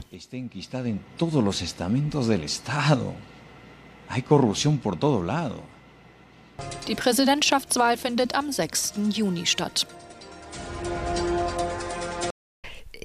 Ich sehe sie immer, also die Kaiko, und denke mir, die sieht so sympathisch und nett aus, als könnte sie so kein Wässerchen trüben. Und dann denke ich immer daran, dass ihr Vater ein wirklich ganz, ganz schlimmer, menschenrechtsverachtender. Also, ich möchte ihn begnadigen, hat sie gesagt. Ja, also, du hast es ja gesagt, 200.000 Frauen alleine, also nur alleine das, ja, ist ja schon ein Verbrechen gegen die Menschlichkeit, die zwangssterilisiert wurden. Und was er noch so alles angestellt hat. Sie will ihn begnadigen, hat seine Verbrechen in Frage gestellt. Sie hat selber Dreck am Stecken. Wie gesagt, jetzt drohen ihr bis zu 30 Jahre Haft wegen der Korruptionsaffäre, die sie selber in der Backe hat. Und ähm, der krasse Gegensatz dazu, Pedro Castillo in seinem Adidas gefälschten ähm, äh, T-Shirt oder äh, was er da anhatte, das ist schon ein krasser Gegensatz. Also heftig. Übrigens, es gab da auch so eine Art Massaker, das hatten sie hier in dem Beitrag auch erwähnt. Ähm, es gibt verschiedene Berichte dazu. 16 Menschen sind ähm, umgebracht worden, darunter auch Kinder. Fujimori hatte behauptet, das waren diese Terroristen des leuchtenden Pfades, also Linksterrorismus, Marxismus, Kommunismus haben sie da auch Castillo unterstellt, dass er da die Finger mit im Spiel hatte, beziehungsweise haben ihm die Schulter zu für zugewiesen. Gleichzeitig gibt es aber auch Aussagen, dass es wohl genauso gut um Drogendelikte sich drehen könnte und dass die Drogengangs das extra gemacht haben, um Fujimori zu unterstützen, äh, auf eine irre, verrückte Art und Weise, weil sie sich von ihr und ihrer Regierung weniger Repressionen erwarten als unter Castillo. Also ja. am Ende des Wahlkampfes wurde es dann nochmal richtig blutig. Ja, sehr traurig. Ähm, ja, zu dem Beitrag. Ähm, als erstes ist mir aufgefallen, wie ja, Castillo ein bisschen ja, roter angemalt wurde, wie er wirklich ist. Aber ähm, naja, orange Präsidenten das, hatten wir ja auch schon, also. Ja, nee, aber also ja, es wird halt immer gesagt, marxistisch, leninistisch er ist bei Gott kein äh, marxistischer Leninist. Er ist ein, halt ein linker Gewerkschafter, ein gläubiger, konservativer Mann. Äh, äh du ähm, weißt ja, wie das mit der Berichterstattung halt in Medien ist Programm. über Kandidaten, die man nicht mag. Ja, genau. Also von dem her war der Bericht noch relativ harmlos in dieser Hinsicht. Aber zu Gewalt ja, ist halt der Antifurimorismo wegen einer solchen Ablehnung und den Verbrechen, die die gemacht haben. Ja, das ist schwierige Sachen, die dann passieren. Und halt ja zu diesem Fall, ja, sehr schön, dass du das auch schon so direkt eingeordnet hast. Ich persönlich halte ja das eben auch für sehr wahrscheinlich, dass irgendwelche ähm, ja, Gruppen, die mafiöse Organisationen aus dem Drogenhandel oder Leute, die davon organisiert werden, dass die ganz klar ähm, noch mit dem peruanischen Staat und dem Fujimorismo so ver verbandelt sind. Ähm, dass sie ja dieses Massaker wirklich halt willkürlich da Zivilisten getötet haben, damit Pedro Castillo nicht Präsident wird. Das ist äh, das, was ich glaube. Warum? Weil der leuchtende Pfad seit Ewigkeiten, seit echt über 20 Jahren äh, nicht mehr existiert. Der, der, den gibt es nicht mehr. Und die wären nicht so dumm jetzt äh, in irgendeiner Generation. Ich, ich glaube nicht, dass es jetzt einen verrückten, durchgeknallten äh, linke Splittergruppe gehabt die hat. Die im Dschungel sich zurückgezogen alle, hat. Die wurden alle militärisch besiegt. Ähm, das halte ich für wirklich unwahrscheinlich, sagen wir es mal so, unwahrscheinlich. Sehr unwahrscheinlich. Ich für sehr wollte hier bloß erwähnen, dass es halt verschiedene verschiedene Sichtweisen auf den Vorfall gibt. Und ähm, ich halte mhm. die Erklärung, dass es sich vielleicht um irgendwelche Drogendelikte handelt, für eher wahrscheinlich, wenn man sich Lateinamerika mal genau anguckt, gibt es da grundsätzlich aktuell, da kommen wir auch nochmal in Kolumbien zu, eine massive Steigerung der Gewalt Im Rahmen von Corona-Pandemie ist es da auch zu vermehrten Auseinandersetzungen der verschiedenen Drogenkartelle gekommen und die Bevölkerung leidet darunter. Und das ist im Großen und Ganzen ein riesiger Machtkampf unter der Decke verschiedener lateinamerikanischer Länder. Und das hat dann auch politische Auswirkungen. Es ist die wahrscheinlichste Erklärung für das Massaker. Ich würde gerne zu dem zweiten Clip kommen, weil wir sind jetzt in der Wahl. Und es war ja ein Kopf-an-Kopf-Rennen bis zur letzten Minute. Und im zweiten Clip hört man mal, wie Kaiko vorne ist. Bei der Präsidentschaftswahl in Peru deutet sich Wahlumfragen zufolge ein hauchdünner Vorsprung für Keiko Fujimori an. Sie ist die Tochter von Alberto Fujimori, der als Präsident in den 90er Jahren den peruanischen Kongress auflösen ließ und Peru autokratisch regierte. Eine Befragung sieht Fujimori mit 50,3 Prozent der Stimmen vor dem linken Präsidentschaftskandidaten Pedro Castillo mit 49,7 Prozent. Castillo mahnte zur Geduld, die Umfrage sei kein offizielles Ergebnis. Erste offizielle Ergebnisse der Stichwahl zwischen der rechtsgerichteten Fujimori und dem linken Quereinsteiger Castillo werden für Montag erwartet. Ja, das war so eine Zwischenberichterstattung. Umfragen kennen wir ja auch aus Sachsen-Anhalt oder aus Deutschland so generell. Sind immer so eine Sache. Und wenn du Umfragen hast, die bei 3% auseinandergehen zwischen dem, was die Umfragen sagen und dem, was das Endergebnis ist, dann kann man sagen, also bei Fujimori und Castillo war der Unterschied, ich glaube, nicht mal ein Prozentpunkt, ja. Und das hört man dann im dritten Clip auch. Im Laufe der Auszählung übernahm er dann die Führung und nachdem 95 Prozent ausgezählt waren, war er um 100.000 Stimmen vorne. In Peru deutet sich ein politischer Umschwung an, der in Umfragen kaum vorhergesagt wurde. Der linksgerichtete Kandidat Pedro Castillo lag am Dienstagmorgen Ortszeit absolut mit rund 100.000 Stimmen vorne, nachdem 95 Prozent aller Stimmen offiziell ausgezählt waren. Der Lehrer und Gewerkschafter Castillo sagt in der Nacht in der Hauptstadt Lima vor Anhängern, unser Heimatland Peru braucht seine Kinder, um es zu retten. Und ich danke allen von Ihnen, dass Sie Solidarität zeigen. Wir müssen den Willen des Volkes respektieren und ich werde der Erste sein, der den Willen des peruanischen Volkes hier und überall durchsetzt.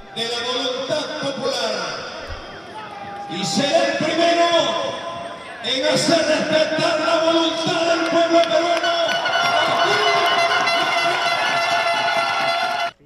Die rechtsgerichtete Gegenkandidatin Keiko Fujimori, die derzeit überraschend hinten liegt, sagte, es gebe die Absicht, den Volkswillen zu verfälschen. Deshalb werde ihre Bewegung die Medien alarmieren. La diferencia der Unterschied zwischen beiden Kandidaturen beträgt derzeit nur rund 0,5 Prozent der ausgezählten Stimmen. Das stimmt uns sehr optimistisch, denn wir wissen, dass wir noch die Stimmen unserer Landsleute aus dem Ausland zählen müssen.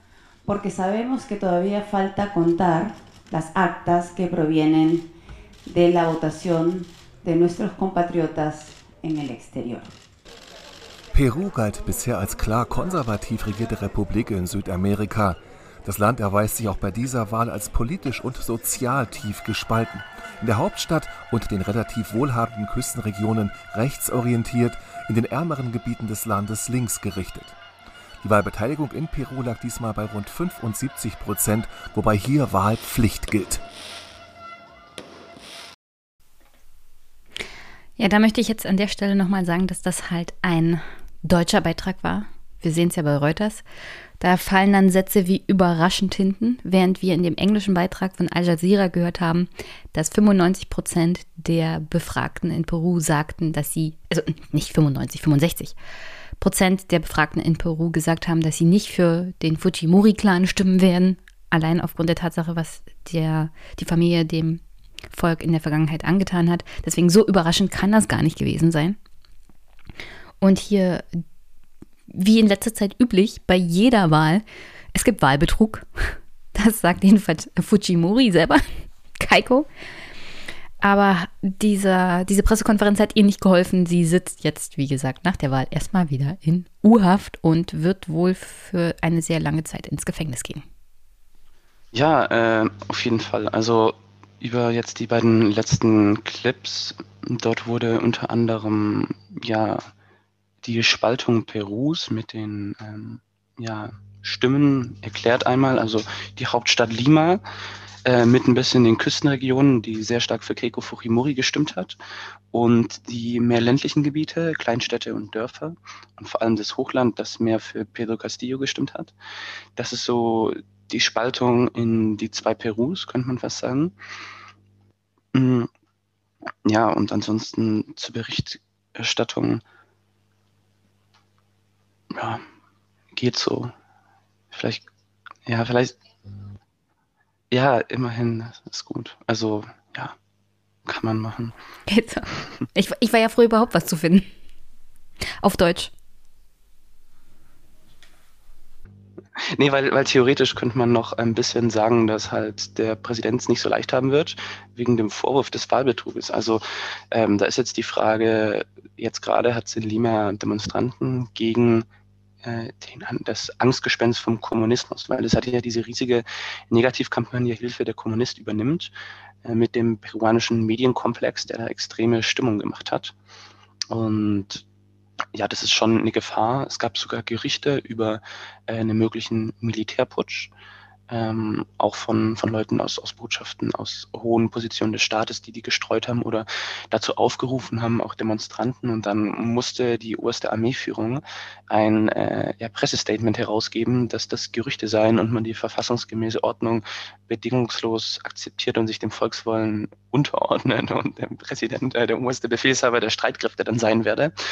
Äh, jetzt gerade ja, hat es halt werden wir sehen, ob äh, Fujimoris Anhänger gewalttätig die, den Wahlprozess verhindern möchten. Und Keiko Fujimori hat eine Riesenarmee an Top-Anwälten ausgestattet, die jetzt äh, in Lima da unterwegs sind und probieren alle Wahlakten, also bei der Auszählung hat man dann Akten, wo die Stimmen gezählt werden, und diese anzufechten und für ungültig erklären zu lassen. Besonders in den ländlichen Gebieten Castillos, wo manchmal es Probleme gibt mit dem Wahlregister oder ja mit anderen Themen im Wahlprozess, da wo er sehr hohe Stimmenanteile hat, da soll jetzt ihre Armee an Anwälten alles für nichtig erklären lassen. Und äh, gestern kam die Meldung raus, äh, wenn ich mich nicht irre, dass das Wahlgericht dann muss ich nochmal nachschauen, dass die äh, die Frist verlängert haben, dass ähm, Wahl, äh, diese, ja, diese Wahlakten in den, ja, dass die Wahlakten eben die Prüfungsfrist verlängert wird, auf das nochmal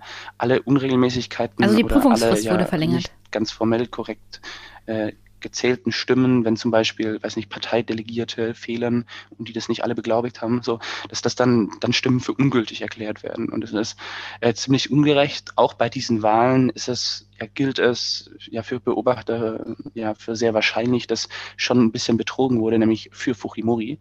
Ähm, was ziemlich krass ist, es gab auch nicht ausreichend neutrale Wahlbeobachtermissionen. Es gab zwar die Wahlbeobachtermission der Organisation amerikanischer Staaten, aber beispielsweise die Wahlbeobachtermission von The Progressive International, von dieser linken Internationalen, wurde äh, unter fadenscheinigen Bedingungen nicht zugelassen. Da wurde dann behauptet, die hätten eine Frist nicht früh genug eingehalten, aber das gilt als vorgeschobener äh, Vorwand, weil von den vier Richtern, die darüber abgestimmt haben, ob die zugelassen werden, äh, hat einer dafür gestimmt und drei dagegen. Das heißt, da gab es Dissens, ob das jetzt äh, wichtig für die Unabhängigkeit des peruanischen Wahlprozesses ist. Ja, und ansonsten halt Keiko Fujimori, wenn man Wahlbetrug schreit, muss man schon Beweise vorlegen. Und die hat keinen einzigen Beweis, klammert sich dann noch an äh, die angeblich so großen Mengen der Stimmen aus dem Ausland fest. Natürlich in, in Miami, Florida hat es eine relevante peruanische Community, aber das war dann nicht mehr annähernd so viel wie die ja, Stimmen vom Land, die Pedro Castillo bevorzugt haben. Und das ist halt die klassische Manier, die kennt man im Westen von Donald Trump, aber in Lateinamerika schon äh, seit Jahrhunderten des Wahlverlierer Wahlbetrug rufen, äh, um halt doch irgendwie anders an die Macht zu kommen oder zumindest den Gegner zu delegitimieren, zu destabilisieren. Carlos Mesa hat das in Bolivien gemacht 2019. Ähm, das hat ja, haben auch andere Kandidaten gemacht. Das hat auch der aktuelle frisch gewählte Präsident Ecuadors, ähm, Guillermo Lasso, der hat das auch, als er gegen Lenin Moreno äh, Wahlen verloren hat, auch schon probiert und jetzt auch Jacob Perez er hat vor der Stichwahl in Ecuador auch Wahlbetrug gerufen. Der indigene bürgerliche Öko-Kandidat von Pachakutik, der nicht in die Stichwahl kam. Also das ist eine ja, lange Liste an Politikern Lateinamerikas, die ja, nicht sehr sauber mit der liberalen Demokratie umgehen. Naja, du weißt ja, mit Traditionen soll man nicht brechen. Und wenn man nach den Wahlen Wahlbetrug ruft in Lateinamerika, wenn das zur Tradition gehört, dann bitte weitermachen. Ja, es ist halt schlecht für die Institutionen und die Demokratie ja, per se. Natürlich. Das hat die Friedrich-Ebert-Stiftung auch in sehr vielen Publikationen gesagt. Und, ja. Weil wenn das halt die einen machen, dann werden es die anderen irgendwann auch beginnen. Und das ist ja. äh, das Ding keine gute Gewohnheit. den Prozess und die Demokratie an sich, das stimmt. Und es ist halt wirklich gefährlich, wenn das Ergebnis so knapp ist. Also ja. wenn das Ergebnis klar ist, dann kommt man damit nicht durch. Aber wenn das Ergebnis so knapp ist, ist das schon eine ja, realistische Gefahr, jemanden zu destabilisieren. Und es schränkt jetzt natürlich auch äh, die Möglichkeiten eines Pedro Castillos ein, der Mann hat ja keine Mehrheit äh, im, hm. im, Parlament. Aber sie hätte die Mehrheit auch nicht gehabt, also. Ja, also man muss sich da irgend, mit irgendwelchen Kuhhandeln, äh, muss man sich da für Abstimmungen eine Mehrheit holen. Und ich bin mal gespannt, ob der es irgendwie schaffen könnte, eine ja, verfassungsgebende Versammlung einzuberufen, weil ursprünglich hat er das angekündigt für innerhalb einem halben Jahr. Allerdings hat er halt nicht die parlamentarische Mehrheit dazu. Hm. Sprich, äh, es braucht Druck von der Straße, damit so etwas irgendwie passieren kann. Wir werden das mal weiter beobachten. Also Peru ist auf links gedreht. Ganz klar, und das, aber auf links. Ja, und das gucken wir uns dann mal an als Übergang zu Bolivien, denn die hatten innerhalb eines Jahres einen Putsch, einen ins Exil vertriebenen Morales, also e, jetzt ehemaligen Präsidenten, dann eine demokratische Wahl, die erstaunlich friedlich abgelaufen ist und jetzt Aufarbeitung des Putsches samt rechtsstaatlicher Mittel. Also können wir uns jetzt sozusagen dem zweiten Land in unserer Liste widmen und das ist Bolivien. Aber an der Stelle möchte ich eigentlich zum Einstieg eine Hörerfrage nehmen, weil die Hörerfragen für dich liegen hier rum seit Januar 2021. Wow. Und da muss das jetzt kommen. Und zwar die Frage ist, wie steht es eigentlich um die stolze Marine Boliviens? Ja, äh, die stolze Marine Boliviens befindet sich im höchsten ja, äh, Süßwassersee der Welt, im Titicaca-See auf über 4000 Meter Höhe, äh, an der Grenze zu Peru. Und die wartet immer noch, dass sie eines Tages Zugang zum ja, Pazifischen Ozean bekommt, also Gebiete, die derzeit offiziell Territorium von Chile sind, weil ja, Bolivien und Peru äh, ja, große Gebiete beim Salpeterkrieg vorletztes Jahrhundert an äh, Chile verloren haben. Und äh, besonders für Bolivien ist das natürlich ein Trauma, weil was Handel angeht, jenseits der Bevölkerung des Gebietes, einfach auf strategischer Ebene, ähm, ist ein Meereszugang für den internationalen Weltmarkt einfach so wichtig. Und Bolivien ja, hatte den halt dann nicht mehr. Und das hat dem Land in seiner Entwicklung sehr geschadet. Und diese Niederlage ähm, ist ja ein, ein weiteres Trauma, war damals auch ein Bruch mit ähm, Oligarchien Potosis, die damals äh, das Land verraten haben, um die Minen dort weiter kontrollieren zu können. Ja, und ähm, die haben dann 2014 halt geklagt, ob sie wieder Zugang zu Meer bekommen. Damals ist auch Morales äh, Gegenkandidat, der Ex-Präsident Carlos Mesa, äh, berühmt geworden, weil das eine Initiative ganz staatstragend mit allen Ex-Präsidenten war. Und die Marine ist der bolivianische Stolz. Also das streichelt die Seele des Nationalstolzes damit.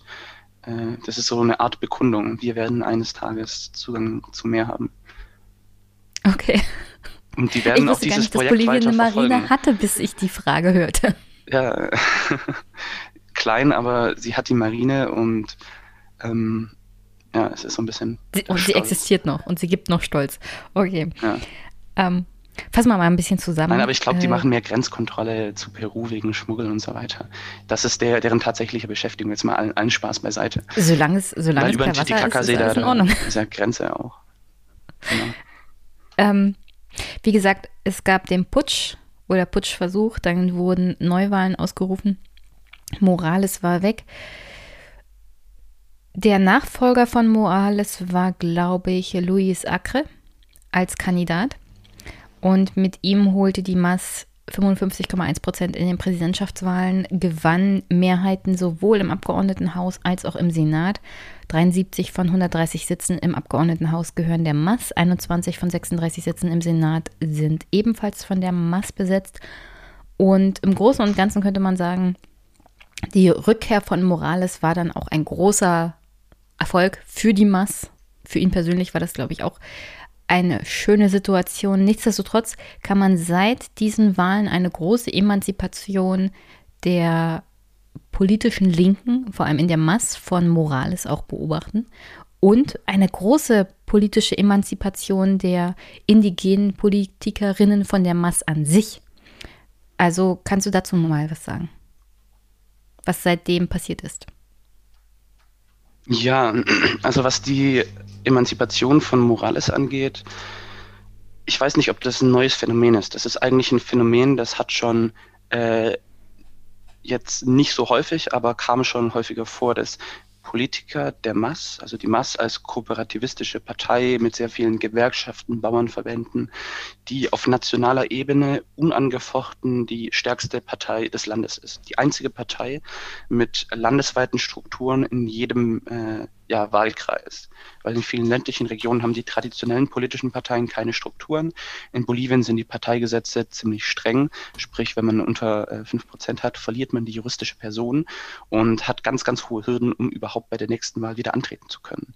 Äh, sprich, Politiker, die bei Wahlen antreten wollen, stehen immer vor der riesigen Herausforderung, eine Partei mit eingetragener juristischen Person zu haben. Da kommt es dann ähnlich wie auch in Peru mit äh, Pedro Castillo zu Eingeladenen Sprich, Politiker leihen sich die juristische Person einer Partei aus. Äh, das sind häufig so komische Kuhhandel. Weiß nicht, da hat es dann einen äh, Bürgermeisterkandidaten oder ähm, einen ja, wie Ministerpräsidentschaftskandidaten, der sorgt dafür, dass ein paar Leute auf die Liste draufkommen, aber die Parteifunktionäre sorgen auch dafür, dass ihre Leute auch auf die Listen draufkommen. Und so ja, ist dann dieses Verhältnis halt, alle wollen für die Masse als Kandidaten antreten, aber wenn sie nicht äh, von Evo Morales Gnaden für die Masse als Kandidat antreten dürfen, dann können sie sich, wenn sie denn populär genug sind und sich gute Chancen ausrechnen, auch einer anderen Partei anbiedern. Das sind dann keine äh, Oppositionellen, die im Westen als die liberalen oder konservativen Widerstandskämpfer gegen die Diktatur im Sozialismus dargestellt werden, sondern das sind dann auch indigene Leute, die die niedrigeren Schichten repräsentieren. Und ähm, nachdem Evo Morales Partei die MAS die ja Neuwahlen dann ein Jahr nach dem Putsch endlich dazu können wir später auch noch mehr besprechen. Nachdem äh, diese Wahlen dann von der Mass haushoch mit über 55 Prozent, äh, also riesen Vorsprung, über 25 Prozentpunkte Vorsprung zum Zweitplatzierten, äh, nachdem die so haushoch gewonnen wurden, ähm, ja, ist bei den Kommunalwahlen zu dem Bruch mit ein paar ehemaligen Masspolitikern oder auch äh, ja zum Aufstieg neuer, auch indigener Gesichter in anderen Parteien gekommen.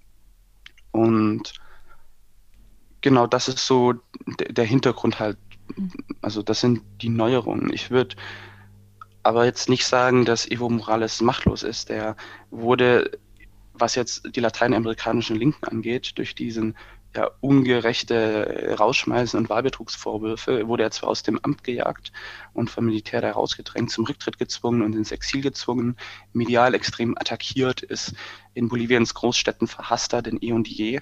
Ähm, und war im Wahlkampf auch nicht unbedingt besonders hilfreich, glaube ich, weil man hat ohne ihn mehr Prozentpunkte gehabt wie mit ihm als Kandidaten. Aber man hat auch trotz ihm, obwohl er offizieller Wahlkampfmanager war und auch im Wahlkampf mitgemacht hat, also hat man dieses Ergebnis bekommen. Also es gibt eine, eine Koexistenz, neue Machtverhältnisse in, in Bolivien mit dem neuen Präsidenten, neuen Vizepräsidenten, äh, soziale Bewegungen, die jetzt nicht mehr mit Evo Morales verhandeln müssen, sondern auch äh, mit dem neuen Präsidenten. Ähm, ja, und so hat es halt jetzt auch neue, neue Machtverhältnisse, auch neue Politiker, die aufstrebende waren, die jetzt auch in Positionen sind in Bolivien. Ja, das hat sich geändert. Also mal zu dem Ergebnis der Regionalwahlen. Äh, Morales ist ja weiterhin oder wieder Chef der MAS und ist auch für die Wahlkämpfe verantwortlich. Die MAS hat in den Regionalwahlen 20 Prozent im Vergleich zu den nationalen Wahlen eingebüßt.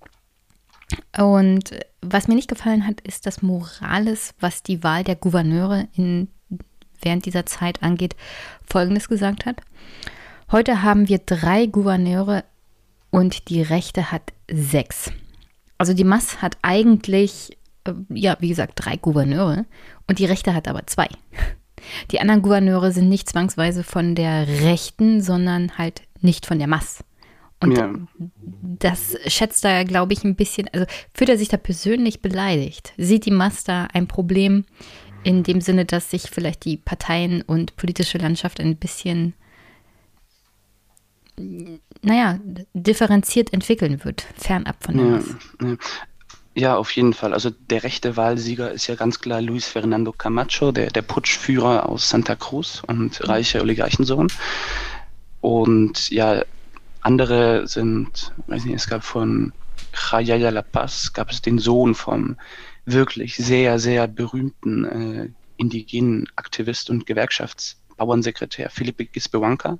Der wollte auch Kandidat dort werden, ist verstorben, dann hat sein Sohn sozusagen sein Erbe fortgeführt und dort haushoch die Wahlen gegen Masskandidaten gewonnen. Auch in La Paz, auch für dieselbe Akkupation hat sich die Partei gelei, geliehen. Eva Koppa, äh, die ehemalige Senatspräsidentin, die nach dem Putsch Senatspräsidentin für die Mass wurde und äh, hart für das ja, Datum der Neuwahlen gekämpft hat und dafür gesorgt hat, dass die Mass nur die Regierung verloren hat, aber nicht die Legislative. Also eine Frau, die extrem viel für die Demokratie in Bolivien getan hat und sehr populär geworden ist dann auch. Die ist auch Bürgermeisterin geworden, haushoch in El Alto gegen äh, den, den Mass-Kandidaten. In El Alto äh, wählen die Leute die Mass häufig eh aus Protest gegen die rechten Parteien der, der weißen äh, Ober- und mestizischen Mittelschicht. Und ja, auch in anderen Gebieten hat das äh, Movimiento Tercer Sistema äh, auch noch in, in zwei Departamentos gewonnen. Das ist eine Partei, die ursprünglich von, von Pazzi, dem, also der hat diesmal nicht mehr gewonnen. Äh, Pazzi war davor Gouverneur, also Ministerpräsident von La Paz. Der hat die gegründet, ist ein ehemaliger Masspolitiker und die ja, Ministerpräsidenten dort kamen äh, teilweise auch aus der Masspartei und dann hat es noch eine andere Partei, äh, die ich politisch noch nicht so ganz einordnen kann, wie, wie die so äh, ticken CST und noch UNIR in Taricha. Aber ja, da gibt es einiges. Und warum hat Morales gesagt, die seien rechts?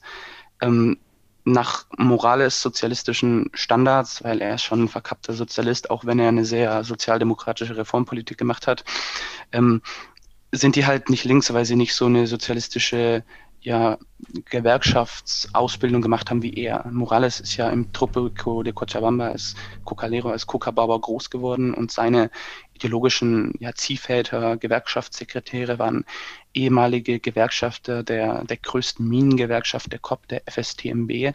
Ähm, Philemon Escobar, legendärer Gewerkschaftsführer und Minenarbeiter, der ja nach dem nach der Schließung der Mine, Minen durch die das Delokalisierungspräsidialdekret 1985 hat er die großen Märsche für das Leben äh, der, der Minenarbeiter in Bolivien angeführt und Morales steht in dieser sozialistischen Tradition auf der ideologischen Ebene.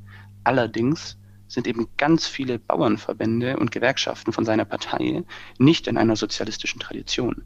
Die kommen aus einer ja, bäuerlichen, indianistischen Tradition, die den Kampf ja, für die Autonomie und Selbstbestimmung für ihre, ja, für die Rückerlangung ihrer kolonialisierten Agrarflächen und Gebiete kämpfen, beziehungsweise in abgeschwächter Form dann für Agrarreformen, wenn sie in die Städte migrieren, gegen ja, Rassismus ausgesetzt sind, für eine Reduzierung der Arbeit. Und praktisch dort in Bolivien hat sich, haben sich die Bauern, die indigene Landbevölkerung über Morales Partei äh, also früher waren sie marginalisiert und der Staat war gegen sie und so haben sie sich den Staat zurückgeholt, dass der Staat mhm. bis in ihre abgelegenen äh, Gebiete kommt. Das ist die Dynamik davon. Bloß ideologisch stehen die selten, äh, ja, sind die selten sehr sozialistisch und haben mehr so eine, ja, Arbeiterschicht oder auch indigene Ideologie, Aymara-Nationalismus.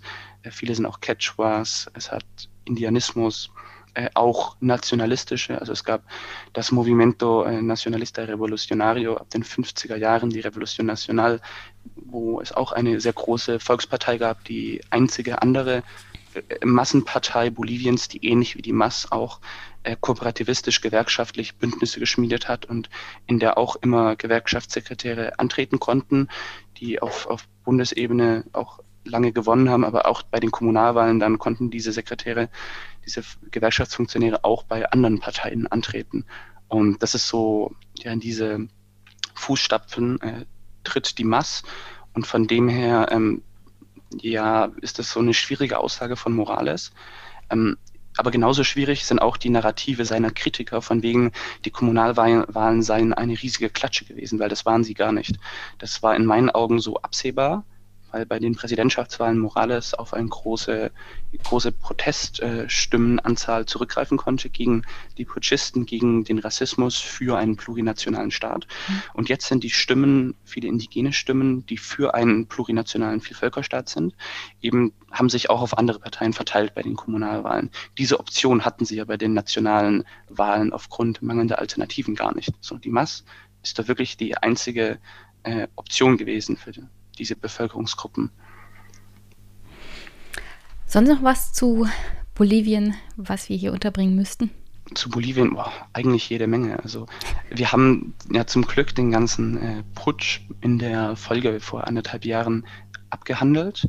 Ähm, aber seitdem ist halt einiges passiert. Damals kam ja dann die Corona-Pandemie, sprich die Neuwahlen konnten nicht rechtzeitig abgehalten hm. werden und wurden immer wieder verschoben. Ja, also Verschieben von Wahlen ist in Lateinamerika gerade Usus.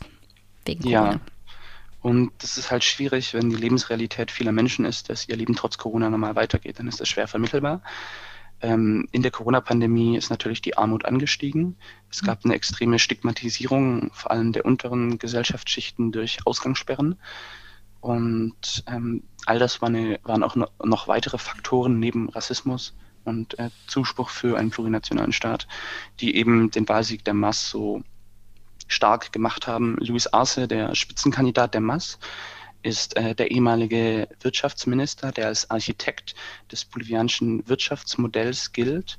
Ein ja, linker Ökonom, der ja, die Nationalisierung des Gases organisiert hat und äh, mit strammer Hand nicht einfach den Menschen das Geld hinterhergeschmissen hat, sondern gezielt in Infrastruktur, in Bildung, in Gesundheit ähm, ja, und viele andere auch produktive, also produzierendes Gewerbe gesetzt hat, der die Hoffnung hatte, Bolivien hin zu einem industrialisierten, ja, souveränen Staat zu entwickeln. Also die haben auch schon viele ja, Zwischenprodukte, ähm, die sie selber herstellen, also auch mit Lithium-Elektrobatterien, haben auch mit den Chinesen da schon viel zusammengearbeitet und waren auf einem ja, entwicklungstechnischen, ja, sehr guten Weg.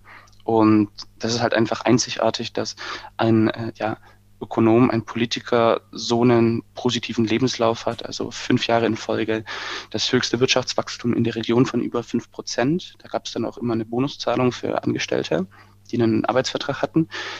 Armut, äh, ja, sowohl die extreme Armut als auch die relative Armut zwischen 2005 und 2018 halbiert. Die ganzen ja, neoliberalen äh, Institutionen der Weltbank, des Internationalen Währungsfonds, die ihre neoliberalen Paradigmen jahrzehntelang gepredigt haben und auf der ganzen Welt äh, ja mit der Pistole auf der Brust, mit dem äh, Gespenst der Schulden eben durchsetzen wollten die äh, mussten anerkennen, wie erfolgreich das bolivianische Wirtschaftssystem war.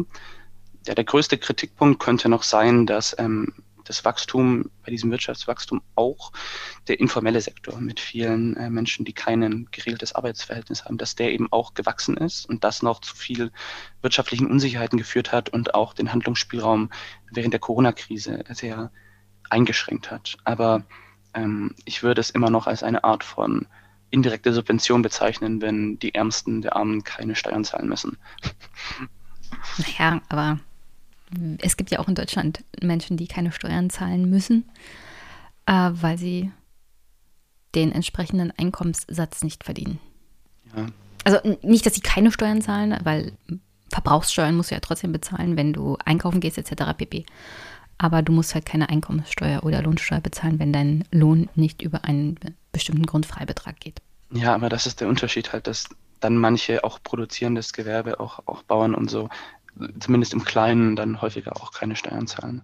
Und das führt dann halt zu Kritik bei äh, von anderen Gesellschaftsschichten oder auch anderen äh, Branchen, die halt Steuern zahlen müssen.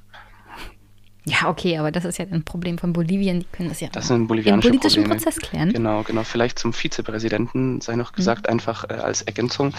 Das ist David Choquehuanca. Der Mann war eigentlich von den ja, Bauernverbänden des Pacto de Unidades, des Einheitspaktes, jener Vereinigung, welche die ganzen ja, sozialen Bewegungen, Bauerngewerkschaften an die Mass bindet. Äh, die wollten eigentlich David Choquehuanca als Präsidentschaftskandidaten haben, weil er ist ein, wie Evo Morales, ein gebürtiger Aymara, aber im Gegensatz zu ihm äh, ist er wirklich noch in der indigenen Dorfgemeinschaft groß geworden auf dem Land. Er hat also die traditionelle Erziehung genossen, spricht im Gegensatz zu Morales auch sehr flüssig, akzentfrei, nur Aymara oder auch Aymara gemischt mit Spanisch ähm, und ist der große Verfechter eben, naja, er ist eine Ergänzung gewesen. Morales war der Sozialist ähm, und er war eben, wie sagt man, manche nennen ihn Pachamamist, also Pachamama heißt Mutter Erde und er ist so der ja, Erschaffer oder die Person, die das Konzept des guten Lebens, des Vivia Biens oder Buen Vivias äh, auf Aymara Sumakamanya, auf Quechua äh, Sumakausai, der das eben dafür gesorgt hat, dass das in die bolivianische Verfassung geschrieben wird, dass die Mutter Erde als eigenes juristisches äh, ja, Subjekt per se von äh, dem Staat auch juristisch geschützt werden kann und es nicht wie in Deutschland, weil du ein Menschenrecht auf Freiheit hast, äh, es mehr Umweltschutz braucht oder weil äh, ja, der Mensch durch Umweltverschmutzung irgendwie irgendeinen Schaden nehmen kann. Nein, nicht aus dieser Logik heraus soll die Umwelt geschützt werden, sondern durch das Rech Rechtssubjekt äh, der Mutter Erde. Und da hat er generell halt eine Philosophie entworfen und auch in den bolivianischen Staat eingebracht, die weit über irgendwie ein bisschen Esoterik und Ökologismus herausgeht, sondern die vor allem indigene Tradition, Kultur und Wissen endlich in den Dialog treten lässt mit dem althergekommenen äh, ja, ja, Republik kolonialisierten Bolivien und so eben auch das Indigene einbezieht und aufwertet. Ähm, diese Philosophie des Viviabiens des guten Lebens kommt ja eben aus den ja, indigenen Dorfgemeinschaften im Andenraum. Gibt es also nicht nur in Bolivien, sondern in, in orthodoxen Formen, also des traditionellen bäuerlichen Zusammenlebens, auch in anderen Ländern der Anden. Und dort wurde es halt probiert, in ein, eine Verfassung reinzuschreiben. Das ist auch in Ecuador passiert. In Deutschland wird es dann immer missverstanden und auf Umweltschutz von Indigenen und äh, reduziert. Und da wird dann das bäuerliche Dorfleben auch romantisiert und äh, da wird dann komplett die Philosophie dessen ähm, ignoriert, nämlich in der die Philosophie des Vivibiens, zumindest in Bolivien, kritisiert aufs Schärfste den Eurozentrismus. Die kritisiert die Moderne mit Problemen, die kamen wie Kolonialismus, wie Rassismus, der die Ungleichheiten und das ja ethnische Herrschaftssystem, die ethnische soziale Ordnung Boliviens rechtfertigt. Ähm, die kritisieren ja ganz viele Sachen, die eben mit der Moderne äh, und der Kolonialismus so auf der Welt verbreitet wurden, kritisieren ähm, auch den, den, Christianismus sehr stark und ähm, da ist jetzt so ein bisschen die Herausforderung, noch, noch eine noch modernere Version dessen zu entwerfen, die sich halt, also manchmal, das sind die Schattenseiten dessen, äh, romantisieren die eben auch nach dem Motto, vor, vor der Ankunft der Spanier war alles besser. Wir hatten nicht so viele Krankheiten, uns wurde nicht der Boden weggenommen. Und hm. also da wird dann so in der orthodoxen Version verklärt, oder? das Koloniale gibt es eine Geschichtsverklärung, aber in der modernen Version dessen wird dann ganz klar differenziert. Das Problem sind nicht äh, die anderen Bolivianer oder die Weißen oder die mhm. Mestizen, sondern das Problem ist die weiße Denkart. Also das Problem ist sozusagen ja dieses System, dieses kapitalistische System, das uns an den Rande des weltweiten Zusammenbruchs bringt. Ein System, das äh, die Grenzen des Wachstums nicht respektiert und eben diese Umsetzung des Viviabiens beruft sich auf viele Philosophen, auch antikoloniale Philosophen aus anderen Ländern. Da könnte ich direkt auch äh, was empfehlen. Ein Klassiker, der Autor. Äh, der Schickst du mir dann Fanon. den Link, dann kann ich es in die Sehr gerne. Da habe ich einen äh, Artikel von der Bundeszentrale für politische Bildung über die Verdammten dieser Erde Das ist ein Artikel darüber. Auch interessant ist äh, ein Buch, wer sich dafür interessiert, äh, von derselben Person auf Französisch Peau Noire Masques Blancs, also auf Deutsch schwarze Haut, weiße Masken. Äh, ja, dieser äh, ja, Vordenker hat sehr viel mit dem algerischen Widerstand zu tun gehabt, antikolonial gegen Frankreich, selber als Franzose äh, und da, dort Solidarität ausgeübt. Und das ist eine, ein sehr großes Standardwerk, das eben erklärt, wie ja unterdrückte Bevölkerungsgruppen im globalen Süden, vor allem Indigene und äh, Dunkelhäutige, wie die ihre eigene Identität und Kultur leugnen müssen und sich wie Weiße verhalten müssen, um gesellschaftlich anerkannt zu werden. Genau. Okay. Das war, das war dazu. Und eben David Choquebanca wurde dann am Ende nur Vizepräsident, weil Evo Morales persönlich ähm, ihn nicht als Präsident wollte. Vielleicht wollte er keine andere indigene Konkurrenz haben. Das ist eine Interpretationsart. Eine andere Wo wir wieder bei den weißen Masken sind. Ja. Äh, und eine andere Interpretationsart ist halt, äh, dass er ihm vielleicht nicht so sehr vertraut hat.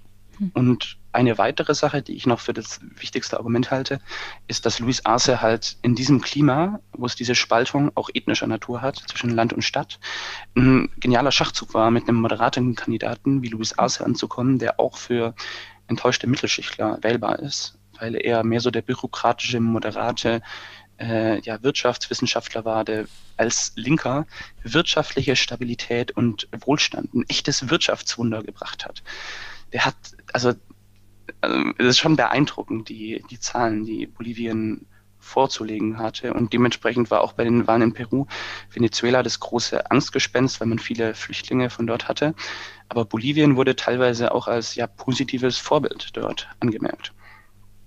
Genau so viel zu den äh, Kandidaten, die jetzt in Bolivien das Sagen haben. Das heißt, der Wirtschaftswissenschaftler Arce ist Präsident, sprich der äh, ja, wirtschaftspolitische Entwicklungskurs mit dem großen Ziel der Industrialisierung, des Aufbaus eigener Produktionsstätten, ähm, wird in Bolivien fortgesetzt.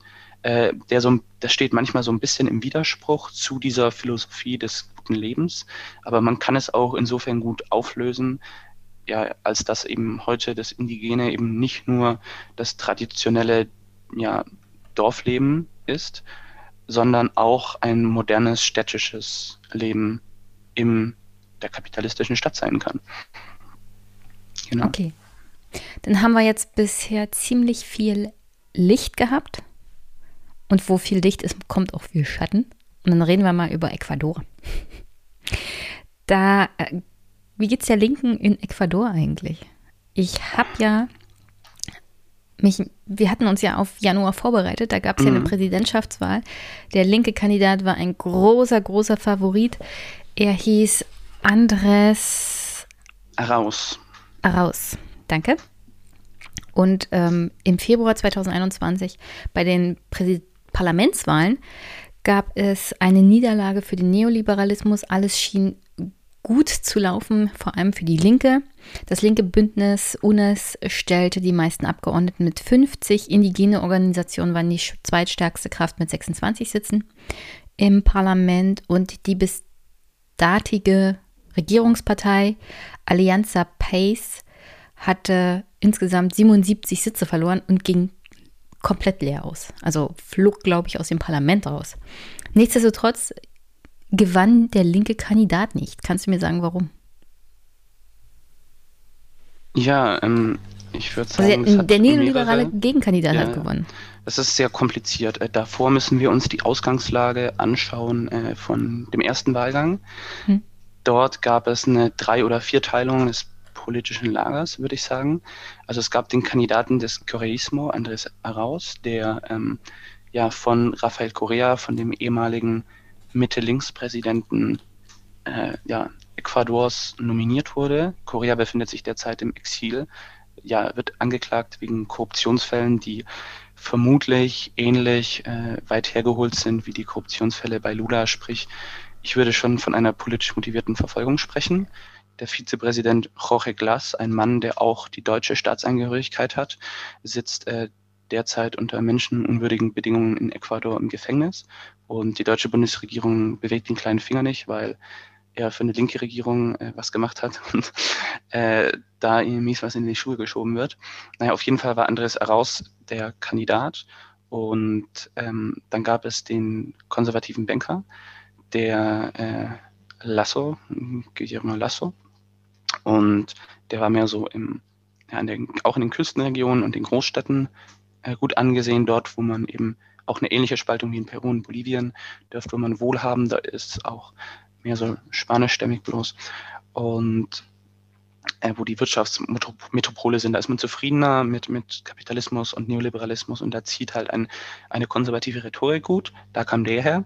Und dann gab es ähm, Pachakutik, den politischen Arm der Konaye, der indigenen Organisation, der jetzt ähnlich wie die MAS leider auch nicht von den sozialen äh, indigenen Organisationen getragen wird, sondern auch eine juristische Person hat und auch äh, Besitzer, Vorsitzende, parteiinterne äh, Hierarchien und dementsprechend auch nicht so toll verwaltet wird. Und dann gab es noch eine weitere so sozialdemokratische Partei, so heißt die zumindest, aber sozialdemokratisch in Lateinamerika ist im Endeffekt neoliberal, ähm, weil die haben wirkliche linke Reformprojekte, die eigentlich einer dem, was ich als äh, Sozialdemokratie äh, verstehe, näher, näher sind, also so 50er, 60er Jahre Sozialdemokratie Deutschland äh, oder Labour Party. Naja, auf jeden Fall, ähm, ja, bei den Wahlen war Andres heraus im ersten Wahlgang der Erste äh, und um den zweiten Platz für die Stichwahl, also er hat aber viel zu wenig Stimmen bekommen, um direkt zu gewinnen. Ja, an zweiter und dritter Position, darum haben sich gezankt eben der konservative Banker und der indigene ähm, ja, Jakub Perez. Er hat sich umnennen lassen. Davor hatte er ein bürgerliches, äquatorianisches Image. Er hat, ja, war auch, ähm, wie sagt man, Präfekt, also wie Ministerpräsident, glaube ich, ist mhm. das. Und ähm, da hat Als er dann Regionalchef. Einen, ja, genau. Da hat er dann einen Imagewandel vollzogen hin zu einem indigenen Öko-Anhänger, auch vom Vivier Bien von Quichua, nicht Quechua, sondern Quichua-Version so ein bisschen. Und da muss man dazu wissen, es gab ähm, während dem verfassungsgebenden Prozess in Ecuador ähm, auch die Bestrebungen, es so ökologisch wie möglich äh, die Verfassung zu schreiben und Ecuador, dort wird der Umweltschutz viel größer geschrieben von Indigenen als in Bolivien. Bolivien ist das Minenland, äh, wo Umweltverschmutzung auch von Indigenen weil die häufig später zu modernen Minenarbeitern wurden, wo das als notwendiges Übel äh, für die Existenz erklärt wird. Zumindest wenn, ich weiß nicht, man starke Gewerkschaften hat oder kooperativen ähm, auch staatliche Minenbau oder starke Gewerkschaften im privaten Minenbau. So da war Umweltverschmutzung in Ordnung, wenn was beim Arbeiter ankommt. In ja, Ecuador hingegen war das alles von transnationalen Konzernen so gemacht an den lokalen äh, Gebieten vorbei. Vor allem da gab es mit, ich glaube, eines der größten Umweltdesaster äh, war das von Shell oder ExxonMobil. Eine, eines dieser multinationalen Konzerne auf jeden Fall, die einfach äh, ja, riesige, riesige Mengen da rausgelassen haben und riesen Amazonasgebiete verschmutzt haben, die werden gerade auch in den USA dafür angeklagt und der Kläger, der den Konzern anklagt, wird von denen auch angeklagt und sitzt in Untersuchungshaft.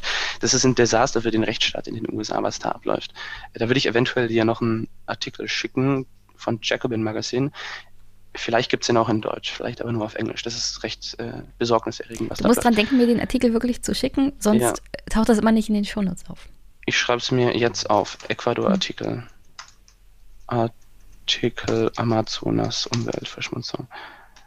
Ähm, und naja, vor diesem Hintergrund ist halt dort, ähm, wollte der damalige Präsident Korea bei einem ne, alternativen Umweltgipfel, hatte eben vorgeschlagen, hey, wir lassen die, die natürlichen Ressourcen des, des Erdgas, des Öl, das lassen wir im Dschungelgebiet einfach drinne. Wir beuten das nicht aus. Aber weil wir ein armes, äh, ehemaliges kolonialisiertes Land äh, waren, machen wir das nur, wenn ihr Industriestaaten uns dafür bitte bezahlt. Weil ihr habt ja schon alles an äh, ja, Umweltverschmutzung, an CO2-Emissionen für euch beansprucht, aus mhm. historischer mhm. Sicht. Ihr habt euch schon vor über 100 Jahren industrialisiert. Wir würden es auch gern machen, aber wenn wir die Erde retten sollen, dann wollen wir dafür auch was im Gegenzug bekommen. Und keine Regierung der Welt. Also, um ehrlich zu sein, eine darauf, sehr logische Forderung. Das, das wäre echte Umweltgerechtigkeit gewesen. Ja. Und äh, ja, da ist leider niemand im Westen drauf eingegangen oder nicht genügend.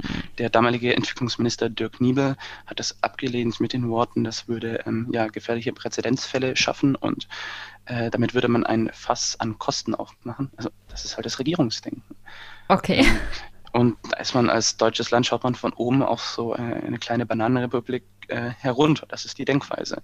Ja, und vor diesem Hintergrund hat die Regierung Koreas dann halt äh, da die Ressourcen verstaatlicht, das ausgebeutet, aber teilweise halt gegen äh, die indigenen Gemeinschaften dort vor Ort. Man hatte also den, den Widerspruch zwischen einerseits möchtest du die indigenen Verbände auf deiner Seite haben, andererseits hast du eine viel, viel größere Bevölkerung, die aus der Armut geholt werden möchte, die äh, indigenen Gruppen dort sind deutlich kleiner und nicht so groß wie in Bolivien und dementsprechend hat man viel mehr Bevölkerungsanteile, die sehr profitiert haben von dem Extraktivismus in Ecuador auf wirtschaftlicher Ebene, weil dort eben auch in Infrastruktur, sehr viel auch in Bildung, Universitäten dort sind deutlich besser als in Bolivien, in Forschung, auch in Gesundheit und ja, Infrastruktur investiert werden konnte, auch Leute aus der Armut geholt wurden.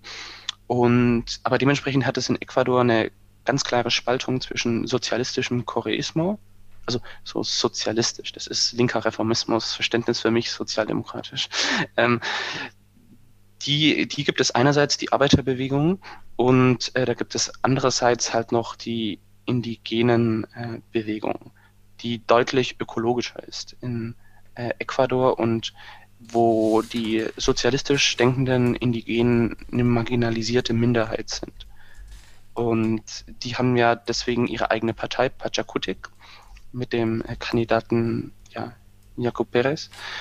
Und ja, von dem halte ich nicht sehr viel, weil der hat dann während den Wahlen ähm, erstmal, der hat den Putsch in Bolivien schön geredet, als Indigener, mhm. was ziemlich unsolidarisch ist.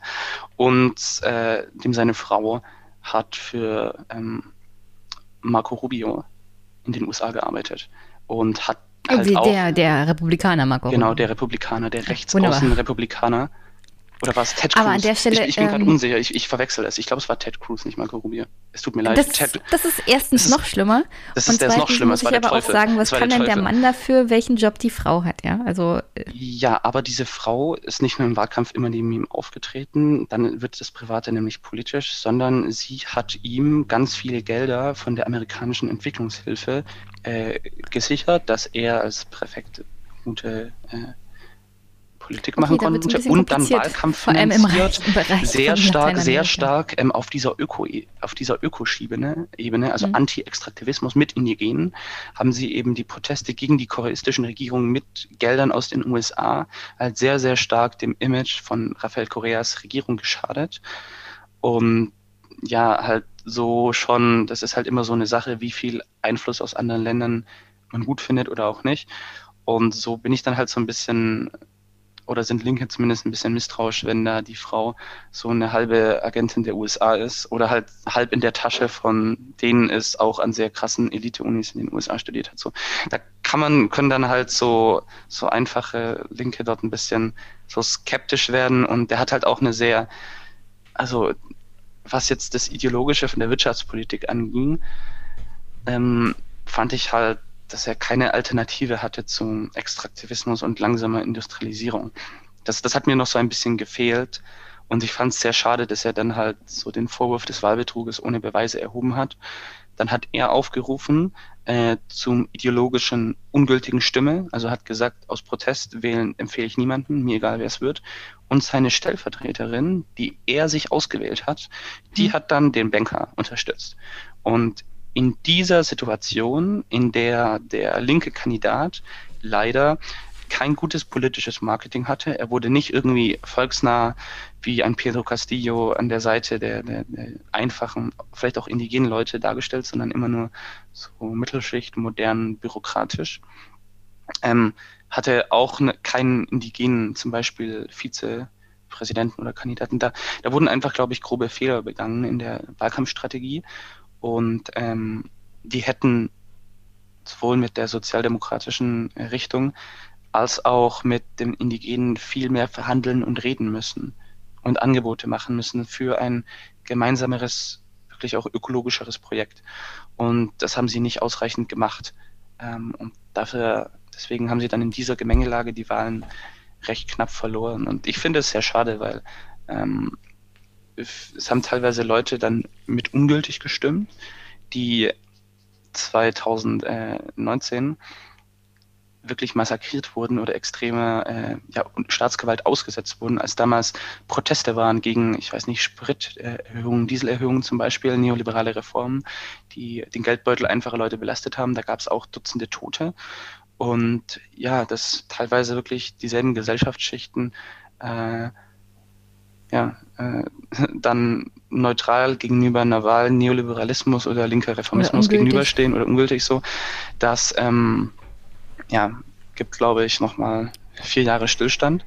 Inzwischen ist sogar dieser indigene Kandidat aus der Partei ausgetreten. Warum? Weil er am Ende es falsch fand, dass sich seine, eine Politikerin aus seiner Partei mit den Stimmen der, der, des Präsidenten, also der Konservativen, mhm. Hat zur Parlamentspräsidentin wählen lassen. Also diese Koalition im Parlament hat er jetzt im Nachhinein für falsch gehalten. Also er hat sich schon auch gegen die Konservativen positioniert, aber auf keinen Fall für etwas vom Koreismo, weil er die für zu autokratisch hält. Was halt, wobei er halt selber mit seiner Frau und den ganzen amerikanischen NGOs und Hilfsgeldern so dieses Image des linken Präsidenten dort sehr, sehr stark angegriffen hat. Und jetzt ist sogar ihm auf einmal, halt, ich glaube, das hat viel damit zu tun, um glaubwürdig zu bleiben. Deswegen hat er das gemacht. Ähm, jetzt distanziert er sich von dem Paktieren mit äh, diesem neoliberalen Präsidenten. Und er hat ja auch davor mit Lenin Moreno paktiert, auch ein Mann, der von Gnaden des Koreismo damals knapp gegen den jetzigen Präsidenten die Wahlen gewann und der halt auch ganz brutale neoliberale Reformen gemacht hat, für die Massaker verantwortlich sind, die bis heute nicht ausreichend aufgeklärt wurden, auch juristisch noch nicht aufgeklärt wurden und vermutlich auch unter dem aktuellen Präsidenten nicht aufgeklärt werden.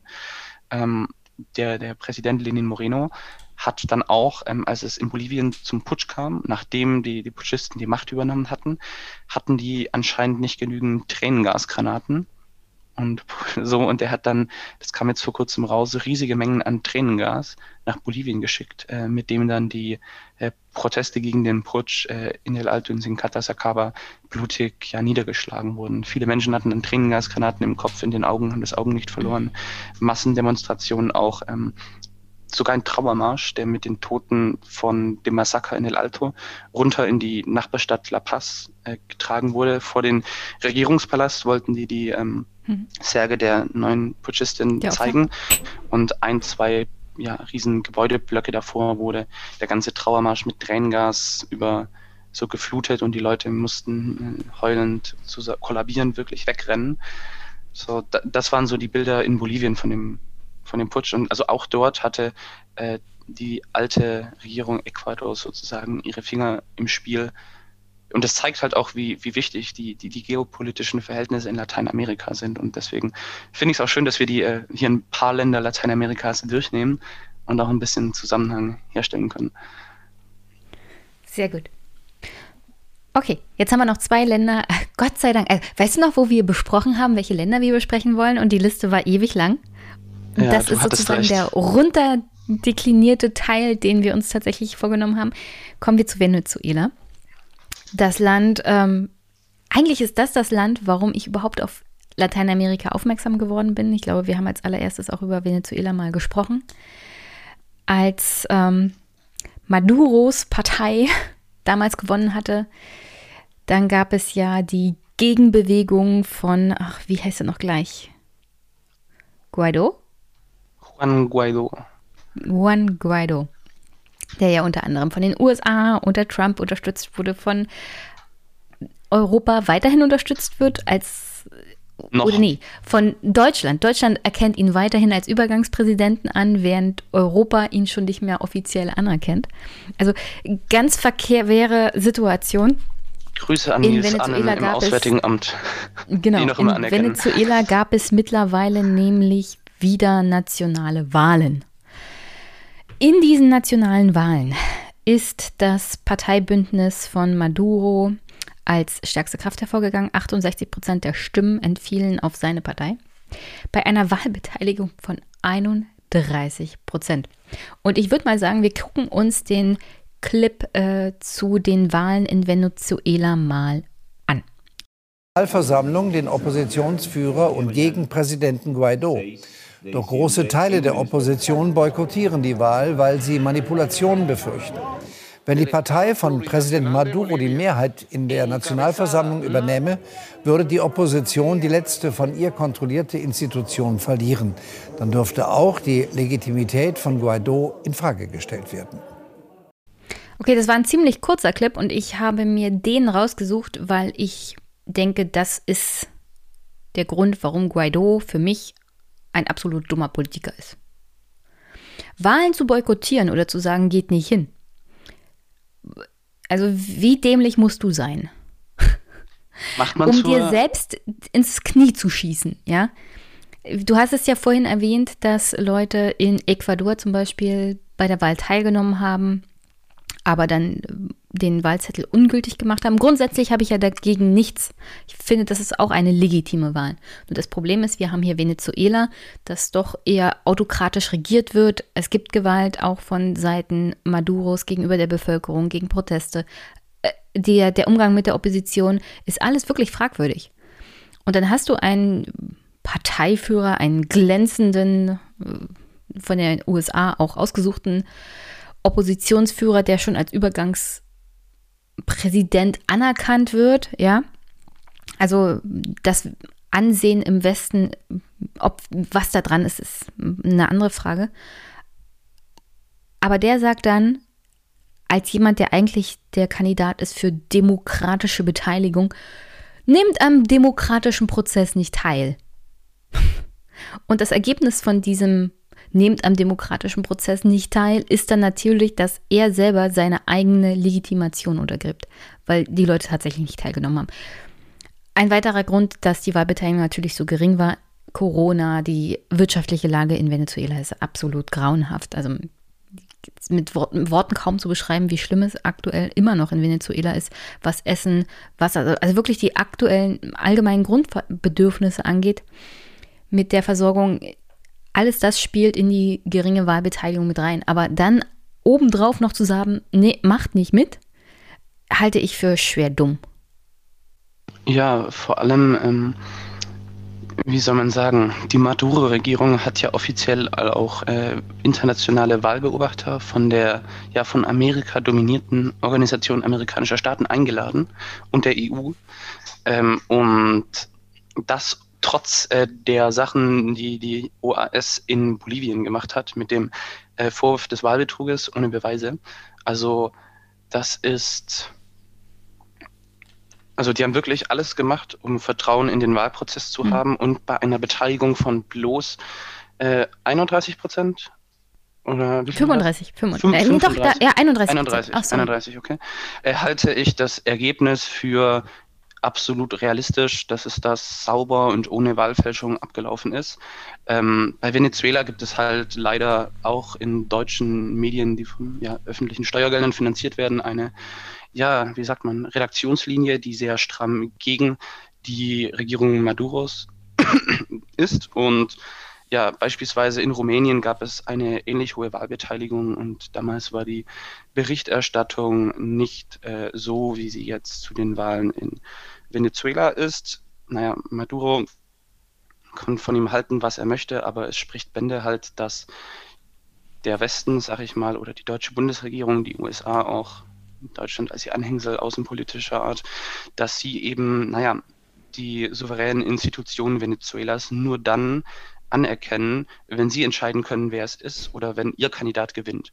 Und wenn dem nicht so ist, dann sagen, naja, probieren sie erst gar nicht, es zu überprüfen und zu verifizieren, dass da alles korrekt mhm. abgelaufen ist, sondern sie erkennen es einfach nicht an. Deutschland ich, hat ich damit in meinen Augen die Demokratie Venezuelas äh, angegriffen und diesem Land stark geschadet. Nicht nur per Wirtschaftssanktionen, sondern auch durch solche Aktionen außenpolitischer Art. Ich habe hier mal einen Tweet, der ging dann rum.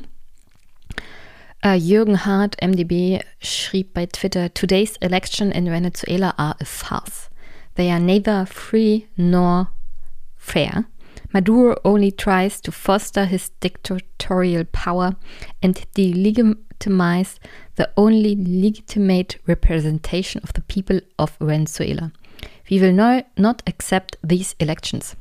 Und jemand hat dazu einen anderen Kommentar geschrieben und sagte, muss man wissen, weil Maduro verfassungsgemäß Parlamentswahlen mit 107 Parteien, darunter die christdemokratische Opposition, durchführen lässt, ist er laut dem außenpolitischen Sprecher der Union ein Diktator. CDU erkennt dafür Guaido als Leader an, ein Typ ohne Mandat.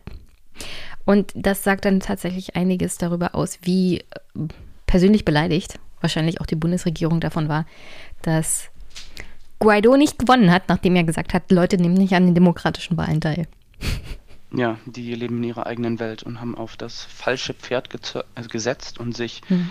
wirklich äh, grandios verzockt. Also da, da, hat sich die EU wirklich lange Zeit ins außenpolitische Abseits manövriert. Inzwischen haben sie ja ihre Anerkennung Guaidos rückgängig gemacht, was schon mal realistisch ist, jetzt nachdem er mhm. wirklich halt auch keine demokratische Funktion mehr hat. Und ähm, ja, Aber sie haben trotzdem die Sanktionen verschärft und den Botschafter ausgewiesen, obwohl ähm, Venezuela hat auch den europäischen Botschafter ausgewiesen, also gegenseitige Auf Ausweisung sozusagen. Ja. Also die Verhältnisse zu Venezuela auf europäischer Ebene sind immer noch nicht besonders gut, aber wenigstens ist die Unterstützung tatsächlich für jemanden ohne offizielles demokratisches Mandat entzogen worden. Aber äh, was das Wahlergebnis angeht, wir hatten ja darüber gesprochen, dass es äh, schwer fragwürdig ist, wenn Guaido sagt, nimmt nicht an den Wahlen teil. Gleichzeitig gibt es, glaube ich, eine große Zahl an Menschen weiterhin in Venezuela, die auch Maduro unterstützen, beziehungsweise die Partei. Ich habe hier mal eine Aussage einer 26-jährigen Studentin, die hat in Padre gewählt und lebt in einem der größten armen, armen Viertel in Caracas. Und sie hat, wie gesagt, die Partido Socialista Unido de Venezuela gewählt. Das ist die Partei von Maduro. Und sie sagte, befragt von öffentlich-rechtlichen Medienanstalten, Zitat, ich habe gewählt, damit ich eine bessere Zukunft habe und von den richtigen Leuten repräsentiert werde. Die Partei Maduros unterstützt viele soziale Projekte. Sie hilft den Leuten, die es nötig haben. Es gibt Wohnprojekte, Lebensmittelmarken und viele Initiativen, die den Menschen helfen. Also könnte man sagen, trotz der Schuld natürlich der Partei von Maduro an der schweren sozialen und wirtschaftlichen Lage sehen die Menschen trotzdem in dieser Partei eher noch eine Hilfe als in einer anderen. Und das wird übrigens auch in Europa und in Deutschland nicht registriert. Ja, also die Partei ist ja mit über sieben Millionen eingeschriebenen Mitgliedern noch nach eine, äh, eigenen Angaben, äh, wenn ich mich nicht irre, die größte sozialistische Massenpartei Lateinamerikas. Also das ist eine echte Volkspartei als erstes und die haben halt zumindest in den guten Jahren, als der Ölpreis oben war mit diesem äh, Öl- und Gaskartell, hm. äh, halt so viele Menschen aus der Armut geholt. Ähm, von dem her ist der Chavismo natürlich die Guaidos dieser Welt und die äh, ja sehr rechte offizielle Opposition, die auch vom Westen unterstützt wird, egal ob Leopoldo López oder Juan Guaido, äh, die sagen natürlich, ab Chavez war alles schlimm und Diktatur und so weiter. Aber es gibt auch tatsächlich viele Politiker, auch Parteien, die an Wahlen teilnehmen, die eine differenziertere Kritik haben, auch äh, linke alte alternative Wahlbündnisse, die sich auch auf, auf Chavez und die äh, guten Jahre von damals berufen, aber die halt äh, andere Reformen und andere Formen der Konfliktlösung befürwortet haben in, während der Krise der letzten Jahre. Ähm, ja, und diese Partei ist, denke ich, vor allem bei all jenen beliebt, denen es in den guten Jahren wirklich merklich besser ging. Ähm, dadurch, dass man jetzt den schwarzen Peter dem Juan Guaido und den USA und dem Westen zuschieben kann, ja, können sie noch, ich weiß nicht, vielleicht so die Hälfte der Anhänger bei sich haben oder so zwei Drittel. Aber viele pragmatische Wähler, die halt mehr so wegen dem wirtschaftlichen Fortschritt oder der Verbesserung der Lage, die ja aus äh, anderen Gründen, nicht so aus ideologischen Gründen äh, für diese Partei gestimmt haben, die sind halt desillusioniert und aber statt rechte Parteien zu wählen, wählen die dann halt gar nicht. Hm. Ähm, genau, das ist so die Dynamik oder die Entwicklung Venezuelas, würde ich sagen. Also was jetzt die Wählerwanderung äh, betrifft. Wirtschaftlich wird das Land natürlich halt von den Wirtschaftssanktionen in die, in die Knie gezwungen.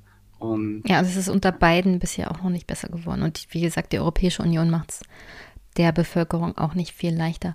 Ich habe dann hier noch zwei Clips. Einer, da geht es nochmal um die Frage Wahlen weder frei noch fair.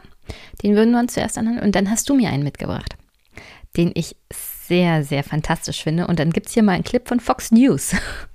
Aber erstmal zu der Frage, sind die Wahlen fair und frei? Ein großer Teil der Opposition will die Parlamentswahl boykottieren. Auch die EU und die USA erkennen die Wahlen nicht als frei und fair an. Lokale Beobachter gehen davon aus, dass die sozialistische Regierungspartei von Nicolás Maduro eine Zweidrittelmehrheit erlangen wird. Damit würde die Opposition ihre Mehrheit in der Nationalversammlung verlieren und auch die Legitimität des selbsternannten Interimspräsidenten Juan Guaido würde in Frage gestellt. Derzeit wird er von über 50 Staaten anerkannt, darunter auch Deutschland und die USA. Knapp 21 Millionen Venezolaner sind dazu aufgerufen, die 277 Abgeordneten der Nationalversammlung zu wählen. Experten gehen von einer niedrigen Wahlbeteiligung aus. Hört man sich auf der Straße um, haben viele Menschen resigniert. Laut einer Erhebung des venezolanischen Meinungsforschungsinstituts Datanalysis stehen rund 60 Prozent der Venezolaner weder hinter dem autoritär regierenden Präsidenten Maduro noch hinter dem selbsternannten Interimspräsidenten Juan Guaido. Seit sieben Jahren steckt Venezuela in einer tiefen Rezession. Rund 90 Prozent der Menschen leben in Armut. Aus Venezuela Anne Dämmer. Ja. Also praktisch unser Gespräch nochmal zusammengefasst. Das Problem ist da die Alternativlosigkeit, die die Bevölkerung sieht in dem aktuellen politischen System. Das eine die autokratische Herrschaft der Partei Maduros und das andere die mangelnde, wirklich vertrauenswürdige Opposition, die auch pragmatisch agieren kann. Also wir haben ja heute schon über Peru gesprochen, über Ecuador und über Bolivien. Du brauchst halt auch jemanden, dem du zutraust, deine Probleme zu lösen. Und wenn die Opposition das nicht auf die Kappe kriegt, weil sie nur jemanden haben, der von, naja, eigentlich. Das ist ein CIA-Agent. Außenpolitischen, ja, also von, von irgendwelchen fremden Mächten anerkannt wird, die aber nichts mit deiner politischen Entscheidung. Dem geht es ja auch nicht um Venezuela. Der Mann, der, der, ist ein gekaufter Typ, der sich so viel Geld in die eigene Tasche gesteckt hat. Das, das ganze Gold. Ja, das kommt ja noch dazu. London, das wurde ja hier in Deutschland gar nicht berichtet. Also was da jetzt die letzten äh, Wochen und Monate noch alles rauskam über ihn jetzt ähm, interessanterweise. Äh, erzähl mal schnell, erzähl ja, mal schnell, was, äh, was war hat, das, was ist da passiert? Also ja, der venezolanischen Staat hat ja sehr, sehr große ähm, Mengen an, ich glaube, vor allem Öl nationalisiert und ähm, dadurch wurde sehr, sehr viel Geld gemacht. Es wurden unter anderem Goldreserven aufgekauft und dummerweise in ausländischen Zentralbanken gelagert. Das ist äh, allerdings recht üblich, dass man beispielsweise in New York oder London an den internationalen Handelsplätzen bei irgendwelchen Großbanken die Goldreserven hat. Das haben äh, Dutzende Staaten. Deutschland hat beispielsweise auch, die Deutsche Bundesbank hat auch riesige Goldreserven in New York. Und ähm, so hatte Venezuela unter anderem auch riesige Goldreserven in London, auch einem internationalen Handelsmarkt.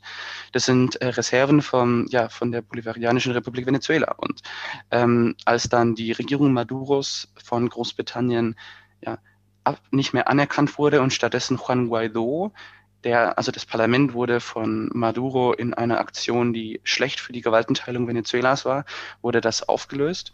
Und äh, in diesem Moment hat sich ja Juan Guaido damals Anfang 2019 selber zum Präsidenten ausgerufen und diesen Putschversuch gestartet. Also der eine macht, ja, unterläuft die Gewaltenteilung, die Regierung Maduros. Und statt äh, irgendwie demokratisch dagegen zu kämpfen, startet Guaido einen Putsch. Also tappt ja, meiner Meinung nach in die gesagt, Eskalationsfalle dass, äh, rein. Parlamentarische Putschversuche in Lateinamerika öfters mal vorkommen? Ja, aber haben, haben dann, hat die Arbeiterpartei in Brasilien danach probiert, äh, das Militär aufzurufen, äh, die, den liberalen Präsidenten wegzumachen. Nein, das haben sie nicht. Sie haben zwar vom parlamentarischen Putsch gesprochen, aber rein institutionell sind sie auf demokratischem Wege geblieben und haben die Institutionen respektiert. Das ist ein riesiger Unterschied, wie wenn man äh, dann probiert, naja, durch institutionelle andere Brüche die äh, Exekutive jetzt auch noch wegzumachen. Das damals, das war ja die Auflösung der Legislative, der anderen Gewalt. Ich, ich will jetzt, das ist natürlich schwierig zu vergleichen. Beide haben nicht sehr demokratisch agiert in diesem Zusammenhang. Aber, Aber die ich, wenigsten rufen tatsächlich das Militär an, doch bitte einen Militärputsch zu machen. Das ist schon nochmal eine andere Qualität. Warum? Weil Maduro unumstritten die Wahlen davor gewonnen hatte. Also die, die Präsidentschaftswahlen, das. Du weißt aber, die waren manipuliert, die Wahlen. Deswegen war das in Ordnung, ein Militärputsch das wurde, anzurufen. Das wurde halt behauptet. Und wo sind die Beweise? Naja, auf jeden Fall. Ja, du weißt ja, Wahlbetrug, Wahlbetrug ja. muss man schreien, dann ist es wahr. Nicht beweisen, wenn derjenige, der gewonnen hat, nicht passt. Ja, genau. Naja, auf jeden Fall, ähm, jetzt, wo er kein, äh, ja, keine Legitimation mehr hat und kein Amt, der ähm, Juan Guaido, jetzt gibt es Probleme, weil es kam raus, dass es zu viel Korruptionsfällen gab, kam persönliche Bereicherung von ihm, seinen Familienmitgliedern und politischen Verbündeten. Mhm. Äh, und naja, er hatte ja so eine Exilregierung, so diese alternative Regierung und ist dann in die USA nach Europa gereist. Äh, schön als angeblicher Präsident Venezuelas, hatte auch eigenes Botschaftspersonal, was er alles halt mit diesen internationalen Goldvorräten und anderen beschlagnahmten ja, Eigentümern oder Wertgegenständen des venezolanischen Staates, es wurde alle, alle Geldvermögen, Gold, Konten wurden ja eingefroren im Rahmen der Wirtschafts- und Finanzsanktionen. Und ähm, ja, diese Ressourcen hatte er plötzlich äh, ohne jegliche rechtsstaatliche Kontrolle zur Verfügung bekommen. Und was die damit gemacht haben, das ist halt äh, ganz, ganz korrupt gewesen. So.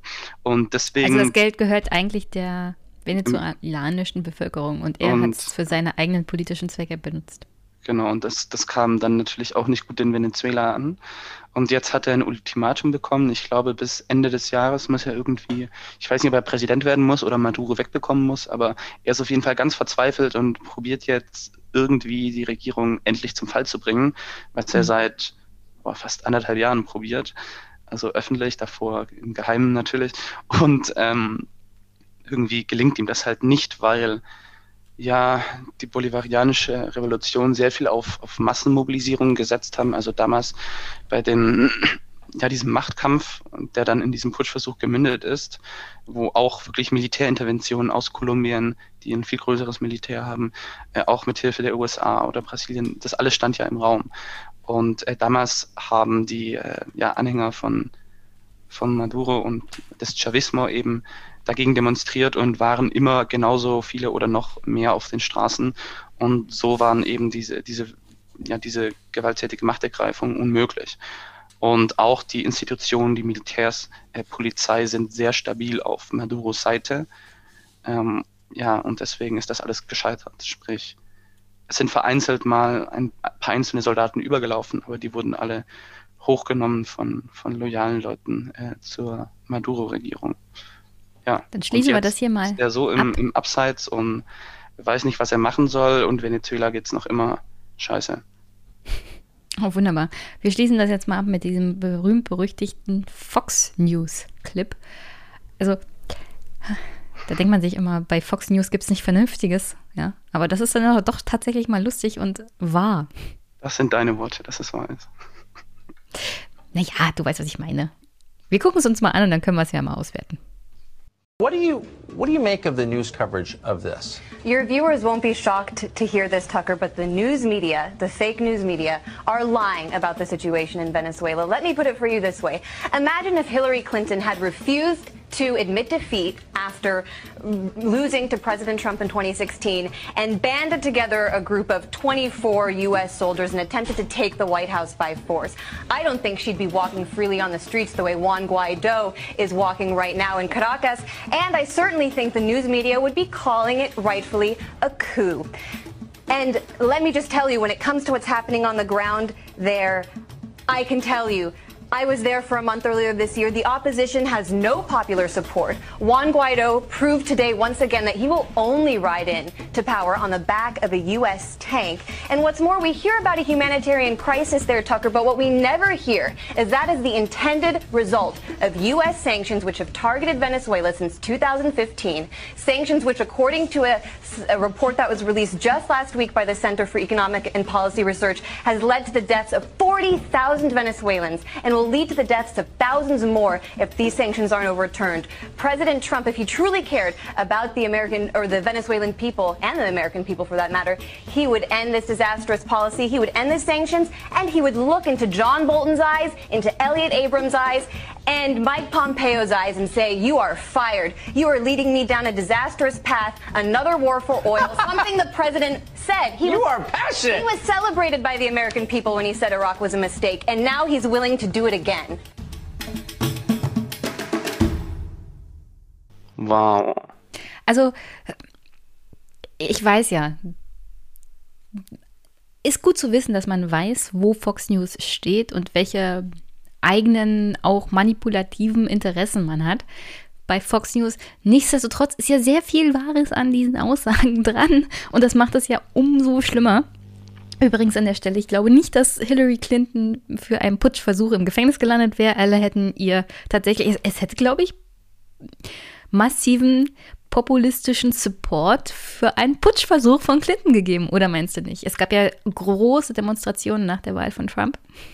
Also hätte sie, hätte sie im Vorhinein Zweifel am Wahlprozess gesät, dann hätte man so etwas generieren können. Ja, aber ich glaube tatsächlich, das Du Beispiel, weißt, ich was Trump gemacht überziehe hat, ist jetzt hier besser. ein bisschen. Aber ja, ähm, das ist das ist im Großen und Ganzen zusammengefasst Venezuela.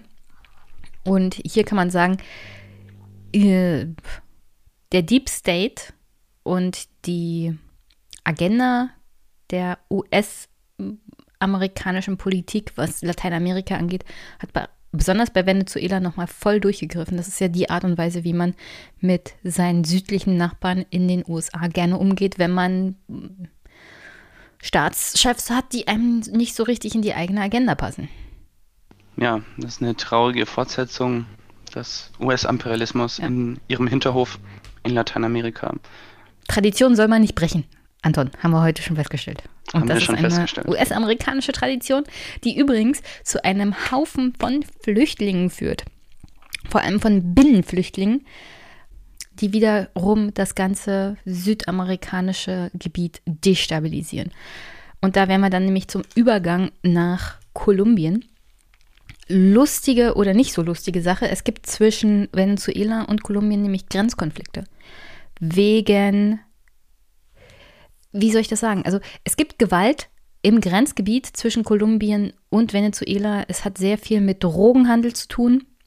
Es hat damit zu tun, dass 2016 ja die FARC aufgelöst wurde und seitdem gibt es ein großes Vakuum, das jetzt versucht wird zu füllen von den verschiedensten Interessengruppen, unter anderem auch Drogengangs, die um das frei gewordene Gebiet sozusagen sich ähm, kabbeln, möchte man fast sagen, aber dabei kommen hunderte Menschen ums Leben bisher. Es gibt keinen Tag, an dem nicht jemand gewaltsam zu Tode kommt. Darunter leiden vor allem Frauen, Indigene, Kinder. Und ähm, der Venezu venezolanische Staat geht an seinen eigenen Grenzen gegen genau diese gewaltsamen Konflikte vor. Was dazu führt, dass man auf kolumbischer Seite, kolumbianischer Seite mittlerweile auch ähm, naja, außenpolitischen Konflikt mit Venezuela hat. Und es gibt tausende Flüchtlinge, sowohl von Kämpfern als auch Soldaten, vertrieben auf beiden Seiten. Mittlerweile sind es 27.000 zwischen Kolumbien und Venezuela alleine. Und das kommt alles noch obendrauf zu der schweren sozialen und wirtschaftlichen Krise, die alleine in Venezuela ist. In Kolumbien sieht es aktuell nicht viel besser aus und das muss man sagen, ist doch ein bisschen überraschend, wenn man sich überlegt, dass 2016 fast so großes Aufatmen war, dass endlich die FARC aufgelöst wurde, dass entwaffnet wurde, dass man die Hoffnung hatte, dass das Land sich stabilisieren kann. Also, das ist sozusagen die traurige Überleitung zu unserem letzten Land, Kolumbien. Das, wo ich glaube, das Land ist, das aktuell die größten Probleme mit Gewalttätigkeit hat gegen Zivilbevölkerung. Nicht nur durch den Staat, also Polizei, Militär greift da auch aktuell gegen Demonstranten ein. Es gibt auch Gewalt so generell gegen Zivilbevölkerung durch kriminelle Banden. Ja. Genauso muss man das nennen, kriminelle Banden. Und diese kriminellen Banden werden leider häufig vom kolumbianischen Staaten mit freundlichen Grüßen aus Washington ja im Kampf gegen die Guerilla, aber auch gegen äh, ja, demokratisch agierende Linke oder Aktivisten, indigene Leute gegen Minerei, die sehr viel die Umwelt verschmutzt zum Beispiel, dagegen eingesetzt. Ähm, naja, als es dieses Friedensabkommen gab, gab es ja eine Volksabstimmung darüber, die leider ganz knapp verloren wurde. Und dann hat die internationale Gemeinschaft noch äh, dem Präsidenten, der trotzdem dieses Abkommen unterzeichnet hat, ähm, welches Straffreiheit für FARC-Kämpfer und Paramilitärs garantierte, also dass dann auch FARC-Leute die Waffen abgegeben haben und dann hm. auch demokratisch bei Wahlen antreten konnten, also in Parlamente kamen. Es hat eine la lange Tradition in Kolumbien zur Konfliktlösung, dass man äh, linken Guerillas und auch Terrorgruppen äh, dann den Weg in die Demokratie eröffnet. Und ähm, dann wird leider nicht alles aufgearbeitet und vermutlich gab es deswegen auch eine Ablehnung. Naja, auf jeden Fall Reaktion darauf, auf dieses ja, Hinwegsetzen über den Willen, war die Wahl eines rechten Präsidenten, der dieses Abkommen äh, untergraben hat, nämlich ja, Ivan Duque. Ivan Duque ist äh, von der gleichen Partei wie der ja langjährige Rechtsaußen Mafia-Autokrat nenne ich ihn, weil er war wirklich ein Helfershelfer von Pablo Escobar. Das ist keine Falschbehauptung. Der, der Ex-Präsident Uribe, der Begründer des Uribismus, äh, hat wirklich äh, seine Hände mit den ganzen ja, Drogenkartellen komplett da mitgemacht, davon gewusst, wie die von den Startbahnen die Jets abgehoben haben. Das wurde sogar in einem CIA-Bericht äh, genannt. das ist richtig verrückt. Und der ist von dieser Partei, die eben ähnlich wie Fujimori in Peru auch sehr viel mit extralegalen Tötungen äh, agiert hat.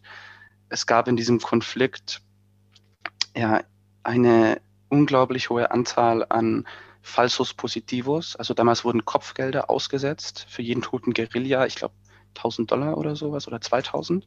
Und irgendwann haben dann Militärs und Paramilitärs begonnen, Zivilisten auf dem Land umzubringen und denen im Nachhinein eine FARC-Uniform anzuziehen. Und das ist tausendfach passiert. Und dieser enorme moralische Verfall äh, ja, der, der, der Staatsgewalt, der Sicherheitsorgane dort, um, der hat uns jetzt dahin geführt, dass wenn es jetzt Massenproteste gibt gegen eine ja, Steuerreform, welche kleine und mittlere Einkommen mehr belastet, wo die Mehrwertsteuer erhöht wird, dass diese Proteste genauso brutal niedergeschlagen werden, stigmatisiert werden, wie wenn sie Terroristen wären. Und jetzt eben auch neue Bevölkerungsteile aus den Städten, die jetzt noch ja, verärmter sind, besonders in Kali, dass die jetzt auch mit der gleichen Gewalt konfrontiert sind wie Landbevölkerung früher. Und das führt dazu, dass jetzt die aktuelle Regierung dort echt massiv an Zustimmung verliert. Ja, nochmal vielleicht zurück zu, zu dem Grenzkonflikt. Jahrelang sind Kolumbianer nach Venezuela geflüchtet, als es die guten Jahre unter Chavez gab. Hm. Das heißt, es gab Millionen von kolumbianischen Flüchtlingen in Venezuela. Und später, als dann in Venezuela die Krise äh, vor allem wegen den amerikanischen Wirtschafts- und Finanzsanktionen äh, losging, aber auch wegen dem Niedergang des Ölpreises, dann äh, sind viele zu Kolumbianer zuerst zurückmigriert und dann auch Venezuelaner nach Kolumbien, Peru etc. Ja, das zu den, zu den äh, Konflikt und es gibt halt regelmäßig, es gab Guerillas, die von beiden Staaten äh, bekämpft wurden, phasenweise. Es gab dann ja auch verschiedene Eskalationen, wo es immer die Länder kurz vor dem Krieg standen. Einmal, da war Korea noch Präsident in Ecuador, das ja auch an Kolumbien angrenzt. Einmal wurde dann ein Guerillakämpfer, der sich auf äquatorianischem Staatsgebiet befand, wurde von kolumbianischen, ich glaube, Kampfbombern ermordet. Ähm, da gab es solche diplomatischen Krisen dann. Ähm, aber diese Länder haben ja offiziell auch nicht die Guerilla unterstützt. Sprich, die haben offiziell auch gesagt, sie bekämpfen die Guerillas und haben die Guerillas größtenteils auch selber in ihrem Gebiet mhm. bekämpft, weil die brauchen ja auch als souveräner Nationalstaat, äh, müssen die ja auch Grenzen kontrollieren und so weiter und haben ja auch nicht das Interesse, dass diese Guerillas, die autonom agieren, da ähm, Chaos stiften. Naja, auf jeden Fall hat es halt diesen Grenzkonflikt, wo es immer wieder Spannungen gibt, auch Schusswechsel zwischen Paramilitärs, zwischen Guerillas, zwischen den verschiedenen ähm, ja, Grenzbeamten, Soldaten und so weiter. Wo es immer wieder zu Toten kommt. Und Ja, viele Zivilisten leiden. Äh, auch viele Menschen, die weder was mit Guerillas noch Paramilitärs zu tun haben, sind einfach die notleidenden Dritten. Hm. Ja. Apropos notleidende Schritte, da komme ich mal zu Zahlen. 2020 gab es insgesamt 90 Massaker, also offizielle Zahlen, die ich gefunden habe. Inoffiziell ja. kann die Dunkelziffer natürlich höher sein, bei denen 375 Menschen gestorben sind. 2021 bis zum April sind jetzt die Zahlen, gab es 28 Massaker und 102 Tote. Wir sind jetzt im Juni, ich bin mir ziemlich sicher, die Zahl ist viel höher, aber als ich mich vorbereitet habe, war April. Da waren die Zahlen in dieser Höhe. Ich nehme ganz stark an, wenn sich nicht dramatisch etwas ändert. Und übrigens, das sind jetzt nur Zahlen von Massakern durch diese Banden an der Zivilbevölkerung. Ja. Daneben gibt es Tote und Verletzte bei Einsätzen von Polizei und Militär durch die Duarte, äh, Durke-Regierung. Jetzt gibt es ja ähm, Streiks, Generaldemonstrationen. Äh, die Regierung hat auch ein Ausgang, eine Ausgangssperre sozusagen verhängt. Also auch da gibt es sehr viel Gewalt gegen die Bevölkerung, gegen das weiterhin protestiert wird. Und ich glaube, der Präsident wurde mittlerweile auch angezeigt vor dem Internationalen Gericht für Menschenrechte wegen der Polizei- und Militärgewalt gegen die Bevölkerung. Insofern ist eine unglaubliche Spirale der Gewalt ja. durch die Regierung und durch kriminelle Organisationen. Wer betroffen ist von diesen Massakern, hatte ich ja gesagt, Indigene, aber auch Umweltaktivisten, vor allem in den ländlichen Gebieten, die versuchen halt was Gutes für die Umwelt zu tun. Dann betroffen ehemalige FARC-Mitglieder, also die, die ihre Waffen abgegeben haben, in der Erwartung, dass der Staat auch für Frieden und ihre Sicherheit sorgt. Die werden umgebracht oder bewaffnen sich wieder selber. Ja, das, das heißt, ist. Es gibt eher so eine Art bürgerkriegsähnliche Zustände mittlerweile im ländlichen Raum. Ja, also nochmal zurück zu diesen Falsus Positivos. Das waren über mhm. 6402 unschuldige Zivilisten, größtenteils Jugendliche, die dort ermordet wurden. Und es gibt ein Lied dazu auf Spanisch von Manu Chao. Also damals hieß der Mano Negra. Es ist leider Spanisch, aber im Refrain singt der dort ähm, Aminero lleva Palmonte.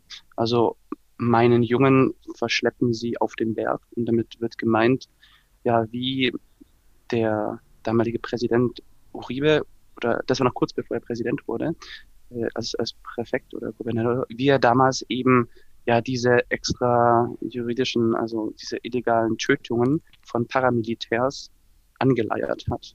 Und das Interessante ist, dieses Lied wird jetzt gerade die letzten Monate vermehrt wieder von Kolumbianern angehört, weil es kurz prägnant äh, in so einem Reggae-Hip-Hop-Sound ja die, die Problematik der illegalen Tötungen äh, von einfach unschuldigen Menschen thematisiert. Hm. Und ähm, das ist sehr wichtig, dass jetzt mit diesen Massenprotesten ja ein erstes Mal wirklich international Aufmerksamkeit auf die Menschenrechtssituation in Kolumbien kommt, weil das schon seit Jahrzehnten ein Riesendesaster ist und nur weil Kolumbien seit Jahren der strategisch wichtigste Verbündete der USA ist. Also Kolumbien, das nördlichste Land Südamerikas, äh, Grenze zu, zu Panama, das die ähm, sind das Einfallstor des US-Imperialismus. Die haben dort Ausbildungsschulen von amerikanischen Militärs. Die Amis liefern Waffen, äh, Kampfjets, Panzer. Auch äh, Deutschland hat mit der Bundespolizei äh, Polizeiausrüstung runtergeliefert. Sprich, ich kann mir gut vorstellen, dass Jugendliche mit äh, Projektilen deutscher Pistolen erschossen wurden in Kolumbien. Man weiß auch nicht, ob die Waffen nicht auch einfach an die Paramilitärs weitergegeben werden.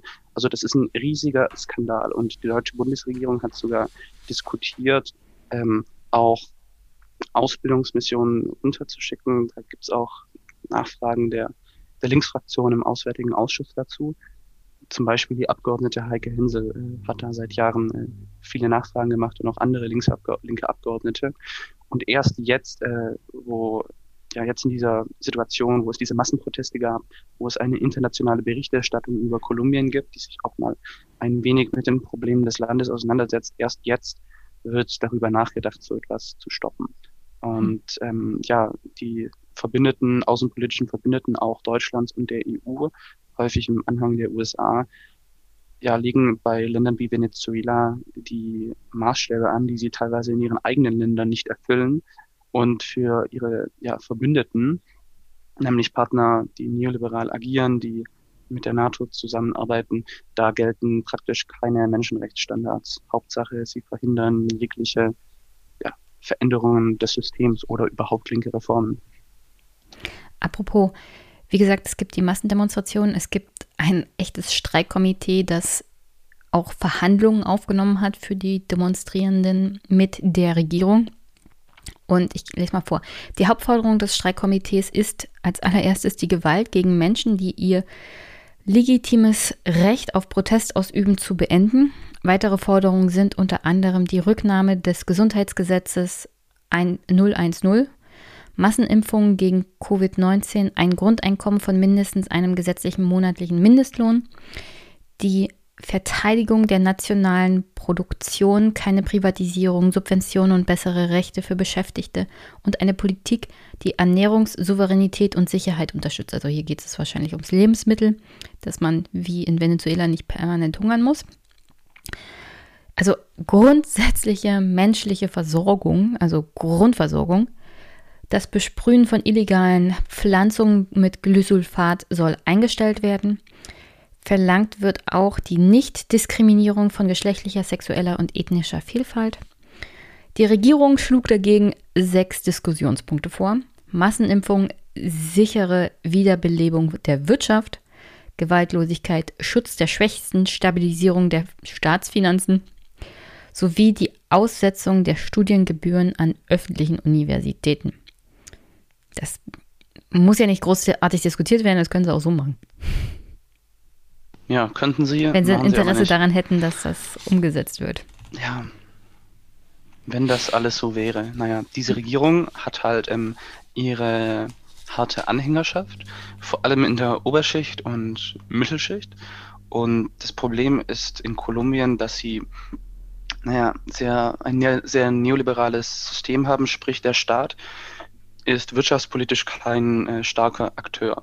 Ähm, also zum, zum Vergleich, in Venezuela oder vor allem in Bolivien. Bolivien zum Beispiel ähm, ist der Staat, konnten sie über die Nationalisierung der Rohstoffe auch viele ja, Staatsunternehmen, also ehemalige Staatsunternehmen, die privatisiert wurden in den 90ern, in der neoliberalen Phase, die konnten dann wieder verstaatlicht werden, aufgekauft werden oder teilweise auch in Kombination zwischen äh, staatlicher und öffentlicher Investitionen aufgebaut werden. Und auf jeden Fall, wenn dort der Präsident kommt und sich mit Investoren oder Unternehmern trifft, dann muss der nicht vor den CEOs oder irgendwelchen äh, reichen Unternehmerfamilien hinkuschen und um irgendwas bitten, sondern der hat dann äh, deutlich über ein Drittel des Bruttoinlandsprodukts in seinen Staatsunternehmen. Sprich, der ist ein echter äh, mächtiger Player auf dem Markt.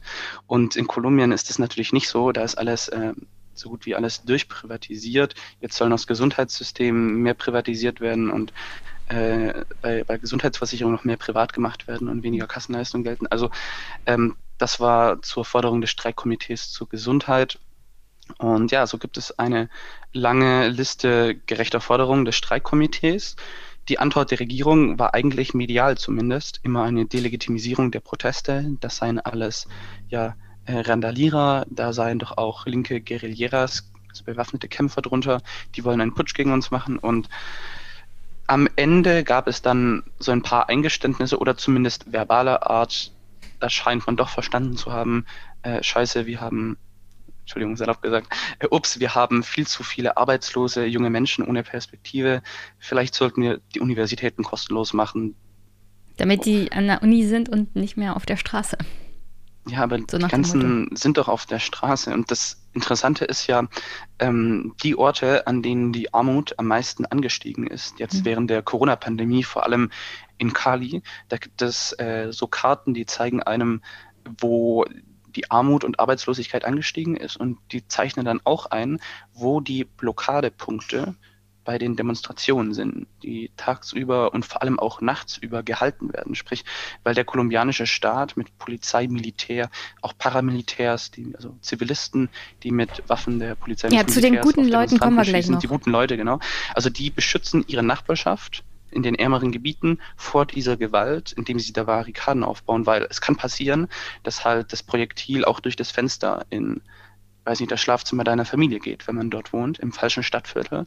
Und diese Gewalt, also mit dieser ganzen gesellschaftlichen Spaltung und Polarisierung und diesem Hass in diesem bewaffneten Konflikt, führt halt dazu, dass solche Zivilopfer wirklich fahrlässig hingenommen werden und es zu immensen Menschenrechtsverletzungen kommt. Und deswegen sind äh, aus, aus Sicht der Protestierenden jene Jugendlichen, die sich in der ersten Reihe äh, Primera Linie heißt das, äh, Linke würden sagen, im ersten Block nämlich der schwarze Block, die sich da befinden wirklich. Das muss man nicht beschönigen. Das sind, äh, die Leute sind verzweifelt und das ist eine revolutionäre Stimmung dort.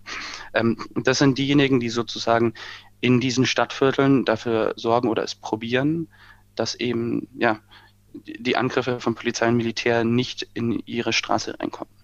Bevor wir zum Schluss zu den guten Leuten kommen, die Regierung scheint grundsätzlich ein bisschen Panik zu haben vor den nächsten Wahlen. Die werden wohl 2022 anstehen. Und die versuchen jetzt eine Wahlreform zu machen. Ich weiß noch nicht ob, ganz genau, ob die jetzt schon durch ist. Geplant war auf alle Fälle, dass der Regierungsamtschef die Verantwortung für die Durchführung dieser Wahlen bekommt. Also alles läuft sozusagen auf den Präsidentenpalast hinaus, was die Organisation der Wahlen angeht, was die Möglichkeit der Manipulation natürlich besonders äh, möglich macht. Und die Gefahr, die da gesehen wird, ist, dass die nächsten Wahlen halt von der rechten konservativen Regierung dann manipuliert werden. Vor allem unter dem Einfluss der aktuellen Stimmung und Demonstrationen. Obwohl ich jetzt noch nicht genau in den Artikeln irgendjemanden herausgelesen hätte, der eine große Chance als linker Kandidat hätte. Ich kenne da jemand. Äh, doch, da gibt es ganz klar. Stell mal äh, vor, ich, ich konnte noch keinen einzigen Namen lesen. Echt? Ach komm schon. Ähm, Vielleicht habe ich die falschen Artikel gelesen. Ja, äh, also wenn du noch keinen Namen gesehen hast, dann hast du auf jeden Fall noch die, die, die falschen Artikel gelesen, ja. Äh, es gibt da wie heißt der, der ehemalige Pedro Gustavo, ein Linkspolitiker, Senator, der liegt in aktuellen Umfragen vor dem aktuellen Präsidenten Duque. Und der, ich glaube, den Namen hast du mir mal genannt in unseren Gesprächen, aber gelesen habe ich noch nicht. Echt? Okay. Ja, äh, vielleicht ist die internationale Presse, die die auf Englisch und Deutsch veröffentlichen, da nicht so hinterher. Gut möglich. Ich ich schaue auch spanische Nachrichten, deswegen lese ich sowas. Nee, aber der ist in aktuellen Umfragen, äh, während dieser Proteste hat er an Popularität, glaube ich, zugenommen. Äh, gleichzeitig, du hast schon die Möglichkeit äh, ja, eben erklärt, wie es zu Wahlbetrug kommen könnte. Oder äh, was auch ein realistisches Szenario ist, ist eine Art, ja, wie nennt man das, Aussetzung der Wahlen oder ein auf jeden Fall ein sehr undemokratischer Vorgang vom aktuellen Präsidenten, der die Unruhen als Anlass nehmen könnte, eben Ausnahmezustand, Kriegsrecht äh, zu mhm. verlängern mhm. oder einzuführen, dauerhaft im ganzen nationalen Gebiet und so halt äh, keine Wahlen zuzulassen. Also wenn es halt zu einer solchen Gewalteskalation kommt, hat es ja immer Effekte bei Leuten, die zum Beispiel ihre tolle Villa haben oder ihr großes Eigenheim, denen es besser geht. Und wenn dann nebenan äh, ja, eine Meute wütender armer Jugendlicher vorbeikommt, die mal richtig Krach macht, dann macht das ganz und gar nicht Spaß. Ja, und das sind dann mehr so die guten Leute, zu denen wir gleich noch, noch kommen wollten. Aber ja, Pedro Gustavo ist interessant, ist ein ehemaliger, äh, das war auch seine Schwäche, deswegen wurde er beim letzten Mal nicht Präsident, unter anderem deswegen, es gab auch äh, ernsthafte Vorwürfe des Wahlbetruges beziehungsweise der Einschüchterung, dass in den, vor allem in den ländlichen Gebieten die Paramilitärs, die Mafias, die Großgrundbesitzer wirklich mit der Pistole auf der Brust oder am Kopf die Leute gezwungen haben, äh, den, ja, den rechten Kandidaten, den Ivan Duque, zu wählen auch häufige Druckmittel sind auch Jobverluste in staatlichen Einrichtungen oder auch in der privaten Wirtschaft, dass wenn man nicht für ihn stimmt, dann nicht das Foto davon sendet, dass man dann halt das verliert. Äh, also extrem schwieriges Vorgehen, was da passiert ist. Und ähm, dann kam halt noch hinzu, dass der ja, äh, Pedro Gustavo, dass dieser Linkspolitiker, der war in äh, der Bewegung Movimiento 19 de Abril, also eine revolutionäre linke Guerilla, die das sieht man äh, bei, wie heißt die Netflix-Doku von ich glaube, Pablo Escobar oder Narcos, da die erste Staffel, zweite Folge. Äh, da sieht also, man, wie, wie diese Guerilla... TV-Serie Schrägstrich Doku. Ja, ja, es ist schon sehr eine amerikanische Sicht in mhm. dieser Dokumentation. Aber dort sieht man, wie diese Guerilla-Bewegung das Schwert des Gründungsvaters und Befreiers von Großkolumbien, äh, Simon Bolivar, hat ein Professor mit seiner Guerilla aus einem Museum geklaut um äh, so die sozialistische bolivarianische Revolution auszurufen, so an den Nationalstolz zu appellieren. An die Folgen erinnere ich mich. Und dann haben sie das Schwert äh, Escobar gegeben. Genau. Und äh, die wurden tot den Entführern, war ja das ja. Äh, Motto. Hast du es angeschaut? Die, ja, ja, klar, ich, ich genau, kenne noch Narcos. Genau. Wunderbar, Narcos, genau. Das war bei Narcos. Erste Staffel, zweite Folge. Und dieses Schwert, äh, also dieser Guerilla, da gab es die erste Generation, die blutig niedergemetzelt wurde und mhm. die zweite, die dann irgendwie gezwungen wurde, mit denen zusammenzuarbeiten. Und dieser Großstadtguerilla, die sich dieses wirklich, das ist das mächtigste Symbol. Ich weiß nicht, ob es ein ähnlich mächtiges äh, Befreiungssymbol Lateinamerikas gibt, weil Simon Also ich weiß Bolivar, immer noch nicht, was mit diesem Schwert passiert Großkolumbien, ist, weil ich weiß, das hat Pablo Escobar, Escobar dann bekommen. Das, der war dann der Herrscher erstmal. Naja, auf jeden Fall, der hat sich in seinen jungen Jahren mit 17 Jahren äh, für zwei Jahre lang äh, dieser Gruppe angeschlossen. Jetzt muss man dazu sagen, äh, eine Gruppe, die den, den, die Revolution. Also wir reden jetzt über den äh, aussichtsreichen linken Präsidentschaftskandidaten. Der hat sich der Gruppe angeschlossen, die Escobar das Schwert gegeben hat. Mit 17. Also die, was, das ist sehr verfälschend dargestellt in dieser Doku. Die, was heißt, die haben das denen gegeben? Die wurden mit der Pistole am Kopf äh, äh zum Tode bedroht. Die wurden niedergeschlachtet.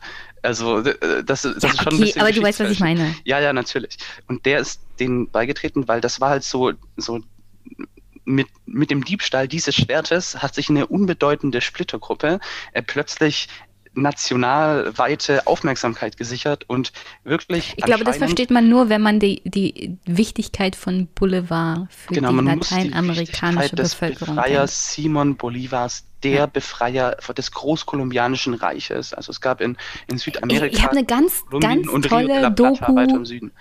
Also ich, ich bin ja so Fan von diesem, ich habe hier schon öfters erwähnt, YouTube-Kanal Extra History. Die haben eine Reihe gemacht zu Boulevard. Und das Bolivar, sollte man sich mal angucken. Bolivar, bitte dann Bolivar. in die Beschreibung steckst du den Link dazu. Ja. Oder genau. Nee, auf jeden Fall, der war in dieser Guerilla. Ähm, aber in der zweiten Generation, einige Jahre später. Und nur zwei Jahre lang, er selbst war auch nie, also was heißt Guerilla? So eine politische Gruppe oder ein politisches Kollektiv, wie sie sich nennen, ist eigentlich ein marxistischer Lesekreis, die irgendwie irgendwas rumlesen, um zu schauen, wie sie die Revolution starten können. Und ähm, dann haben die halt den bewaffneten Waren das nicht die Leute, Sprich, die, die haben den, Personen, die, die auch den Präsident, sind. Waren das nicht die gleichen Leute, die für Escobar dann auch den Verfassungsgerichtshof in die Luft gesprengt haben, mehr oder weniger. Also ja, sie haben auch diesen Überfall zu dem Verfassungsgerichtshof gemacht, genau. Ja, also ich möchte nur sicherstellen, eskaliert. dass hier nicht dann heißt, genau. das sind bloß äh, Lesekreisleute, sondern das, nein, nein, das die, waren schon echte. Die Guerilla ist brutalst vorgegangen, die haben Unschuldige mitgetötet, das war Linksterrorismus, muss man ganz klar sagen. So aus, wenn man eine, eine normale äh, allgemeingültige Terrorismusdefinition nimmt. Also das war schon Grenzüberschreitungen, die ganz und gar nicht gut sind. Aber es waren halt äh, revolutionäre Zeiten damals, muss man auch noch hinzufügen. Ähm, naja, auf jeden Fall, ähm, wenn wir schon dabei sind, zu der Überfall des Justizpalastes, ähm, das werde ich gleich nochmal googeln und nachschauen, aber es gibt da ein Buch von, äh, ich habe jetzt von einer ehemaligen Mitarbeiterin des SPD-Abgeordneten Klaus Bartels. Sie ist Deutsch-Kolumbianerin. Und das Buch ist leider auf Spanisch, aber es hat einen zweiminütigen Deutschlandfunkbeitrag, der dieses Buch rezensiert. Und den würde ich auch noch kurz empfehlen. Ähm, später sende ich ihn dazu. Auf jeden Fall handelt der auch von diesem Überfall auf den Justizpalast. Das Buch heißt Mein Leben und der Justizpalast. Die Frau, die das geschrieben hat, ist Tochter des damaligen obersten, ich glaube, Bundesgeneral Staatsanwaltes oder obersten Richters. Auf jeden Fall einer der, der höchsten juristischen Personen in Kolumbien. Und der hat es gewagt, ähm, zu ermitteln gegen hohe Militärs und Polizisten, die unschuldige Zivilisten massakriert haben.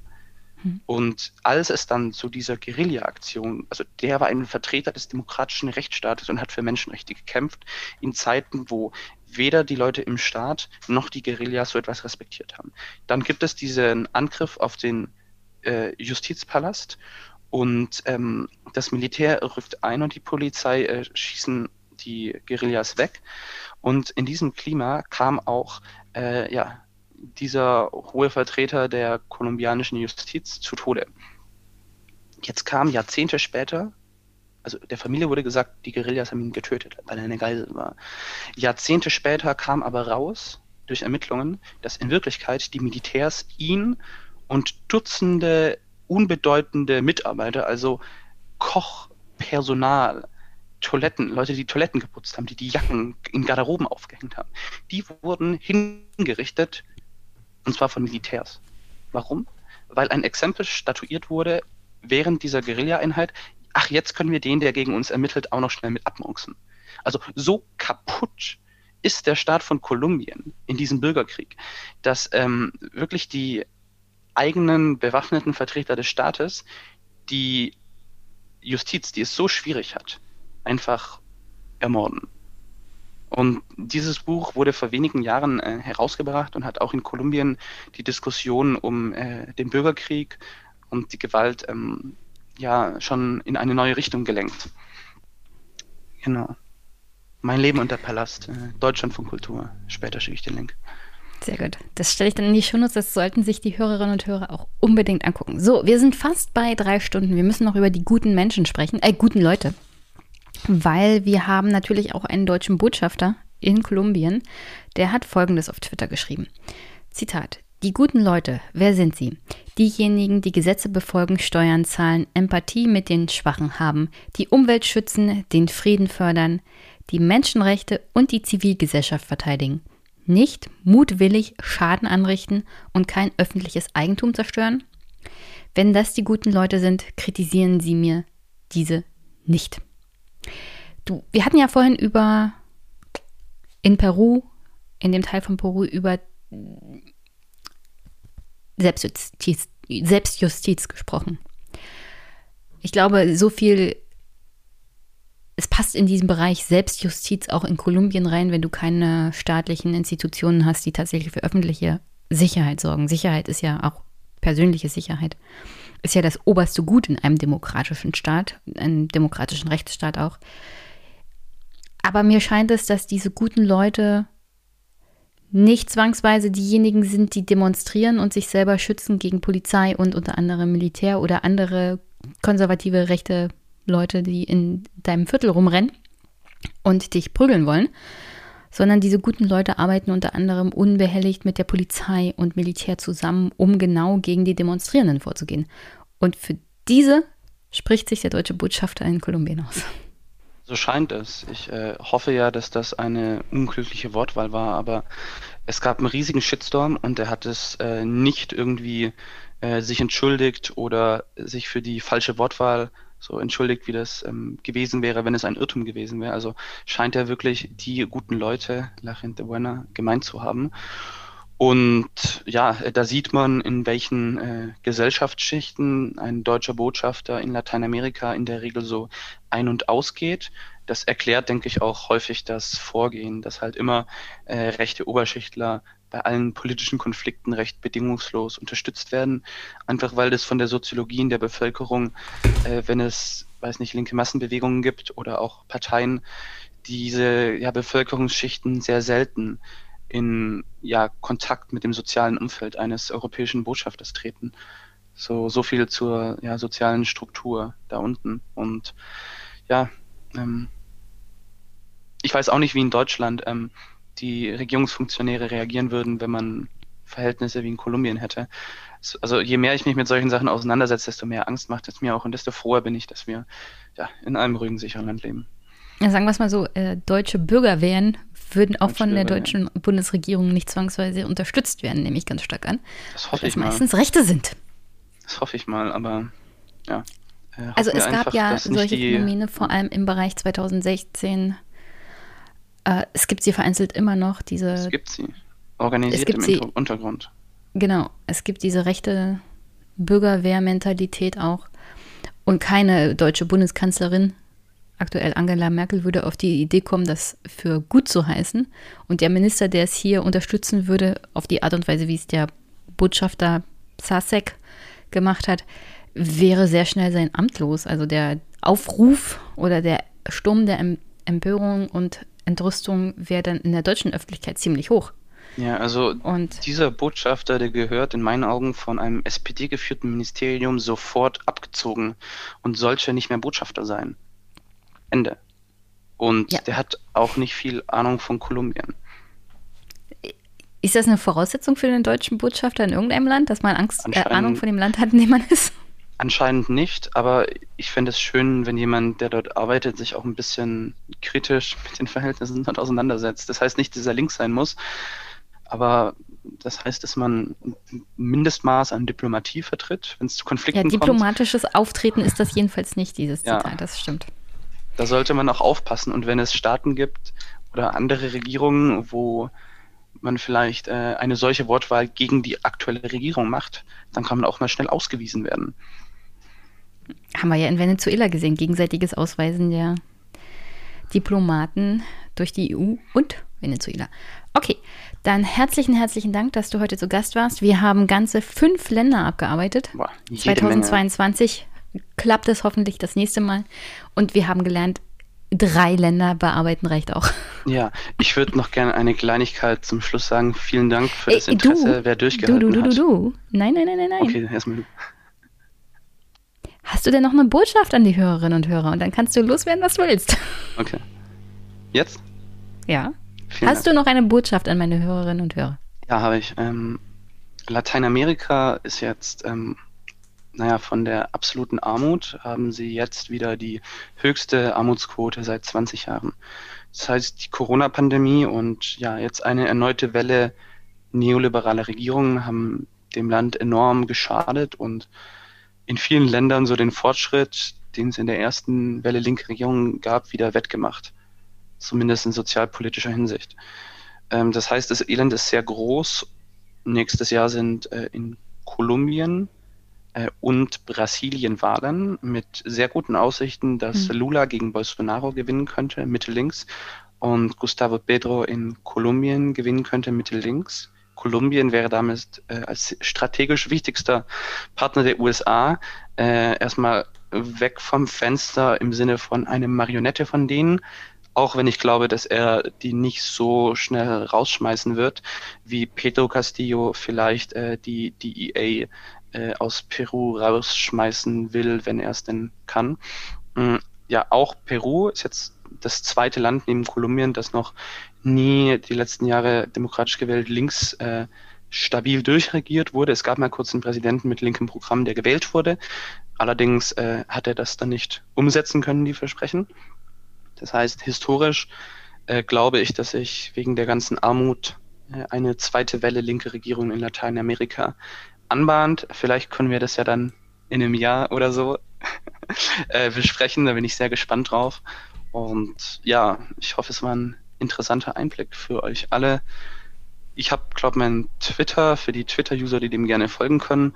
Ich möchte ansonsten Jenny danken für ihre Geduld für die drei Stunden Zeit, die sie hatte mit mir und vor allem die Geduld, äh, als es beim letzten Mal nicht geklappt hat. Und ich bin froh, dass es endlich geklappt hat. Ähm, ich bin auch sehr froh, dass es endlich geklappt hat. Es hat mir ja schon fast leid getan. Seit Januar versuchen wir das hier zu kriegen. Sowohl bei dir als auch bei mir hat es terminlich hin und wieder nicht geklappt. Dann hatten wir technische Probleme. Aber jetzt klappt ja alles.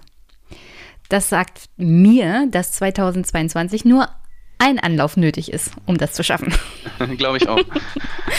Das glaube ich auch. Ich danke dir recht herzlich, Anton. Es tut mir auch leid, ähm, dass es bisher nicht so richtig geklappt hat. Du hattest ja auch jede Menge Geduld. Ja. Und ich hoffe, dass trotz der langen Länge, drei Stunden sind ja viel, die Hörerinnen und Hörer bis hier durchgehört haben und Feedback geben, vielleicht das nächste Mal mit Fragen kommen, was Lateinamerika angeht und die verschiedenen Länder dort und die Gesellschaften dort. Denn als Europäer gucken wir uns Gesellschaften immer mal an und haben doch so, das haben wir, habe ich ja heute auch wieder festgestellt, man hat einen bestimmten Blick auf Politiker, linke Politiker, ähm, und dann hat man jemanden wie Castillo, der natürlich auch andere Forderungen hat, weil die Gesellschaft anders ist. Und damit genau. sollte man dann auch umgehen können, das sollte man auch respektieren können. Jede Gesellschaft entwickelt sich auf seine Art und Weise und diese Souveränität muss man ihr auch lassen. Das war sozusagen mein Wort zum Schluss und ich hoffe, wir sehen und hören uns in den nächsten Monaten mal wieder. Zu Lateinamerika 2022 wird, wie gesagt, sehr, sehr interessant. Also auf Brasilien freue ich mich ungemein. Argentinien könnte man auch mal besprechen. Und dann gucken wir mal, was die Amerikaner so mit ihrer Grenzpolitik treiben und welche Auswirkungen das auf die Gesellschaften in Süd- und Mittelamerika hat, weil auch das geht nicht spurlos an den Menschen dort vorbei. Deswegen herzlichen Dank, Anton, und wir sehen und hören uns. Bis bald. Tschüss. Hat mich gefreut. Bis dann. Bis bald. Tschüss.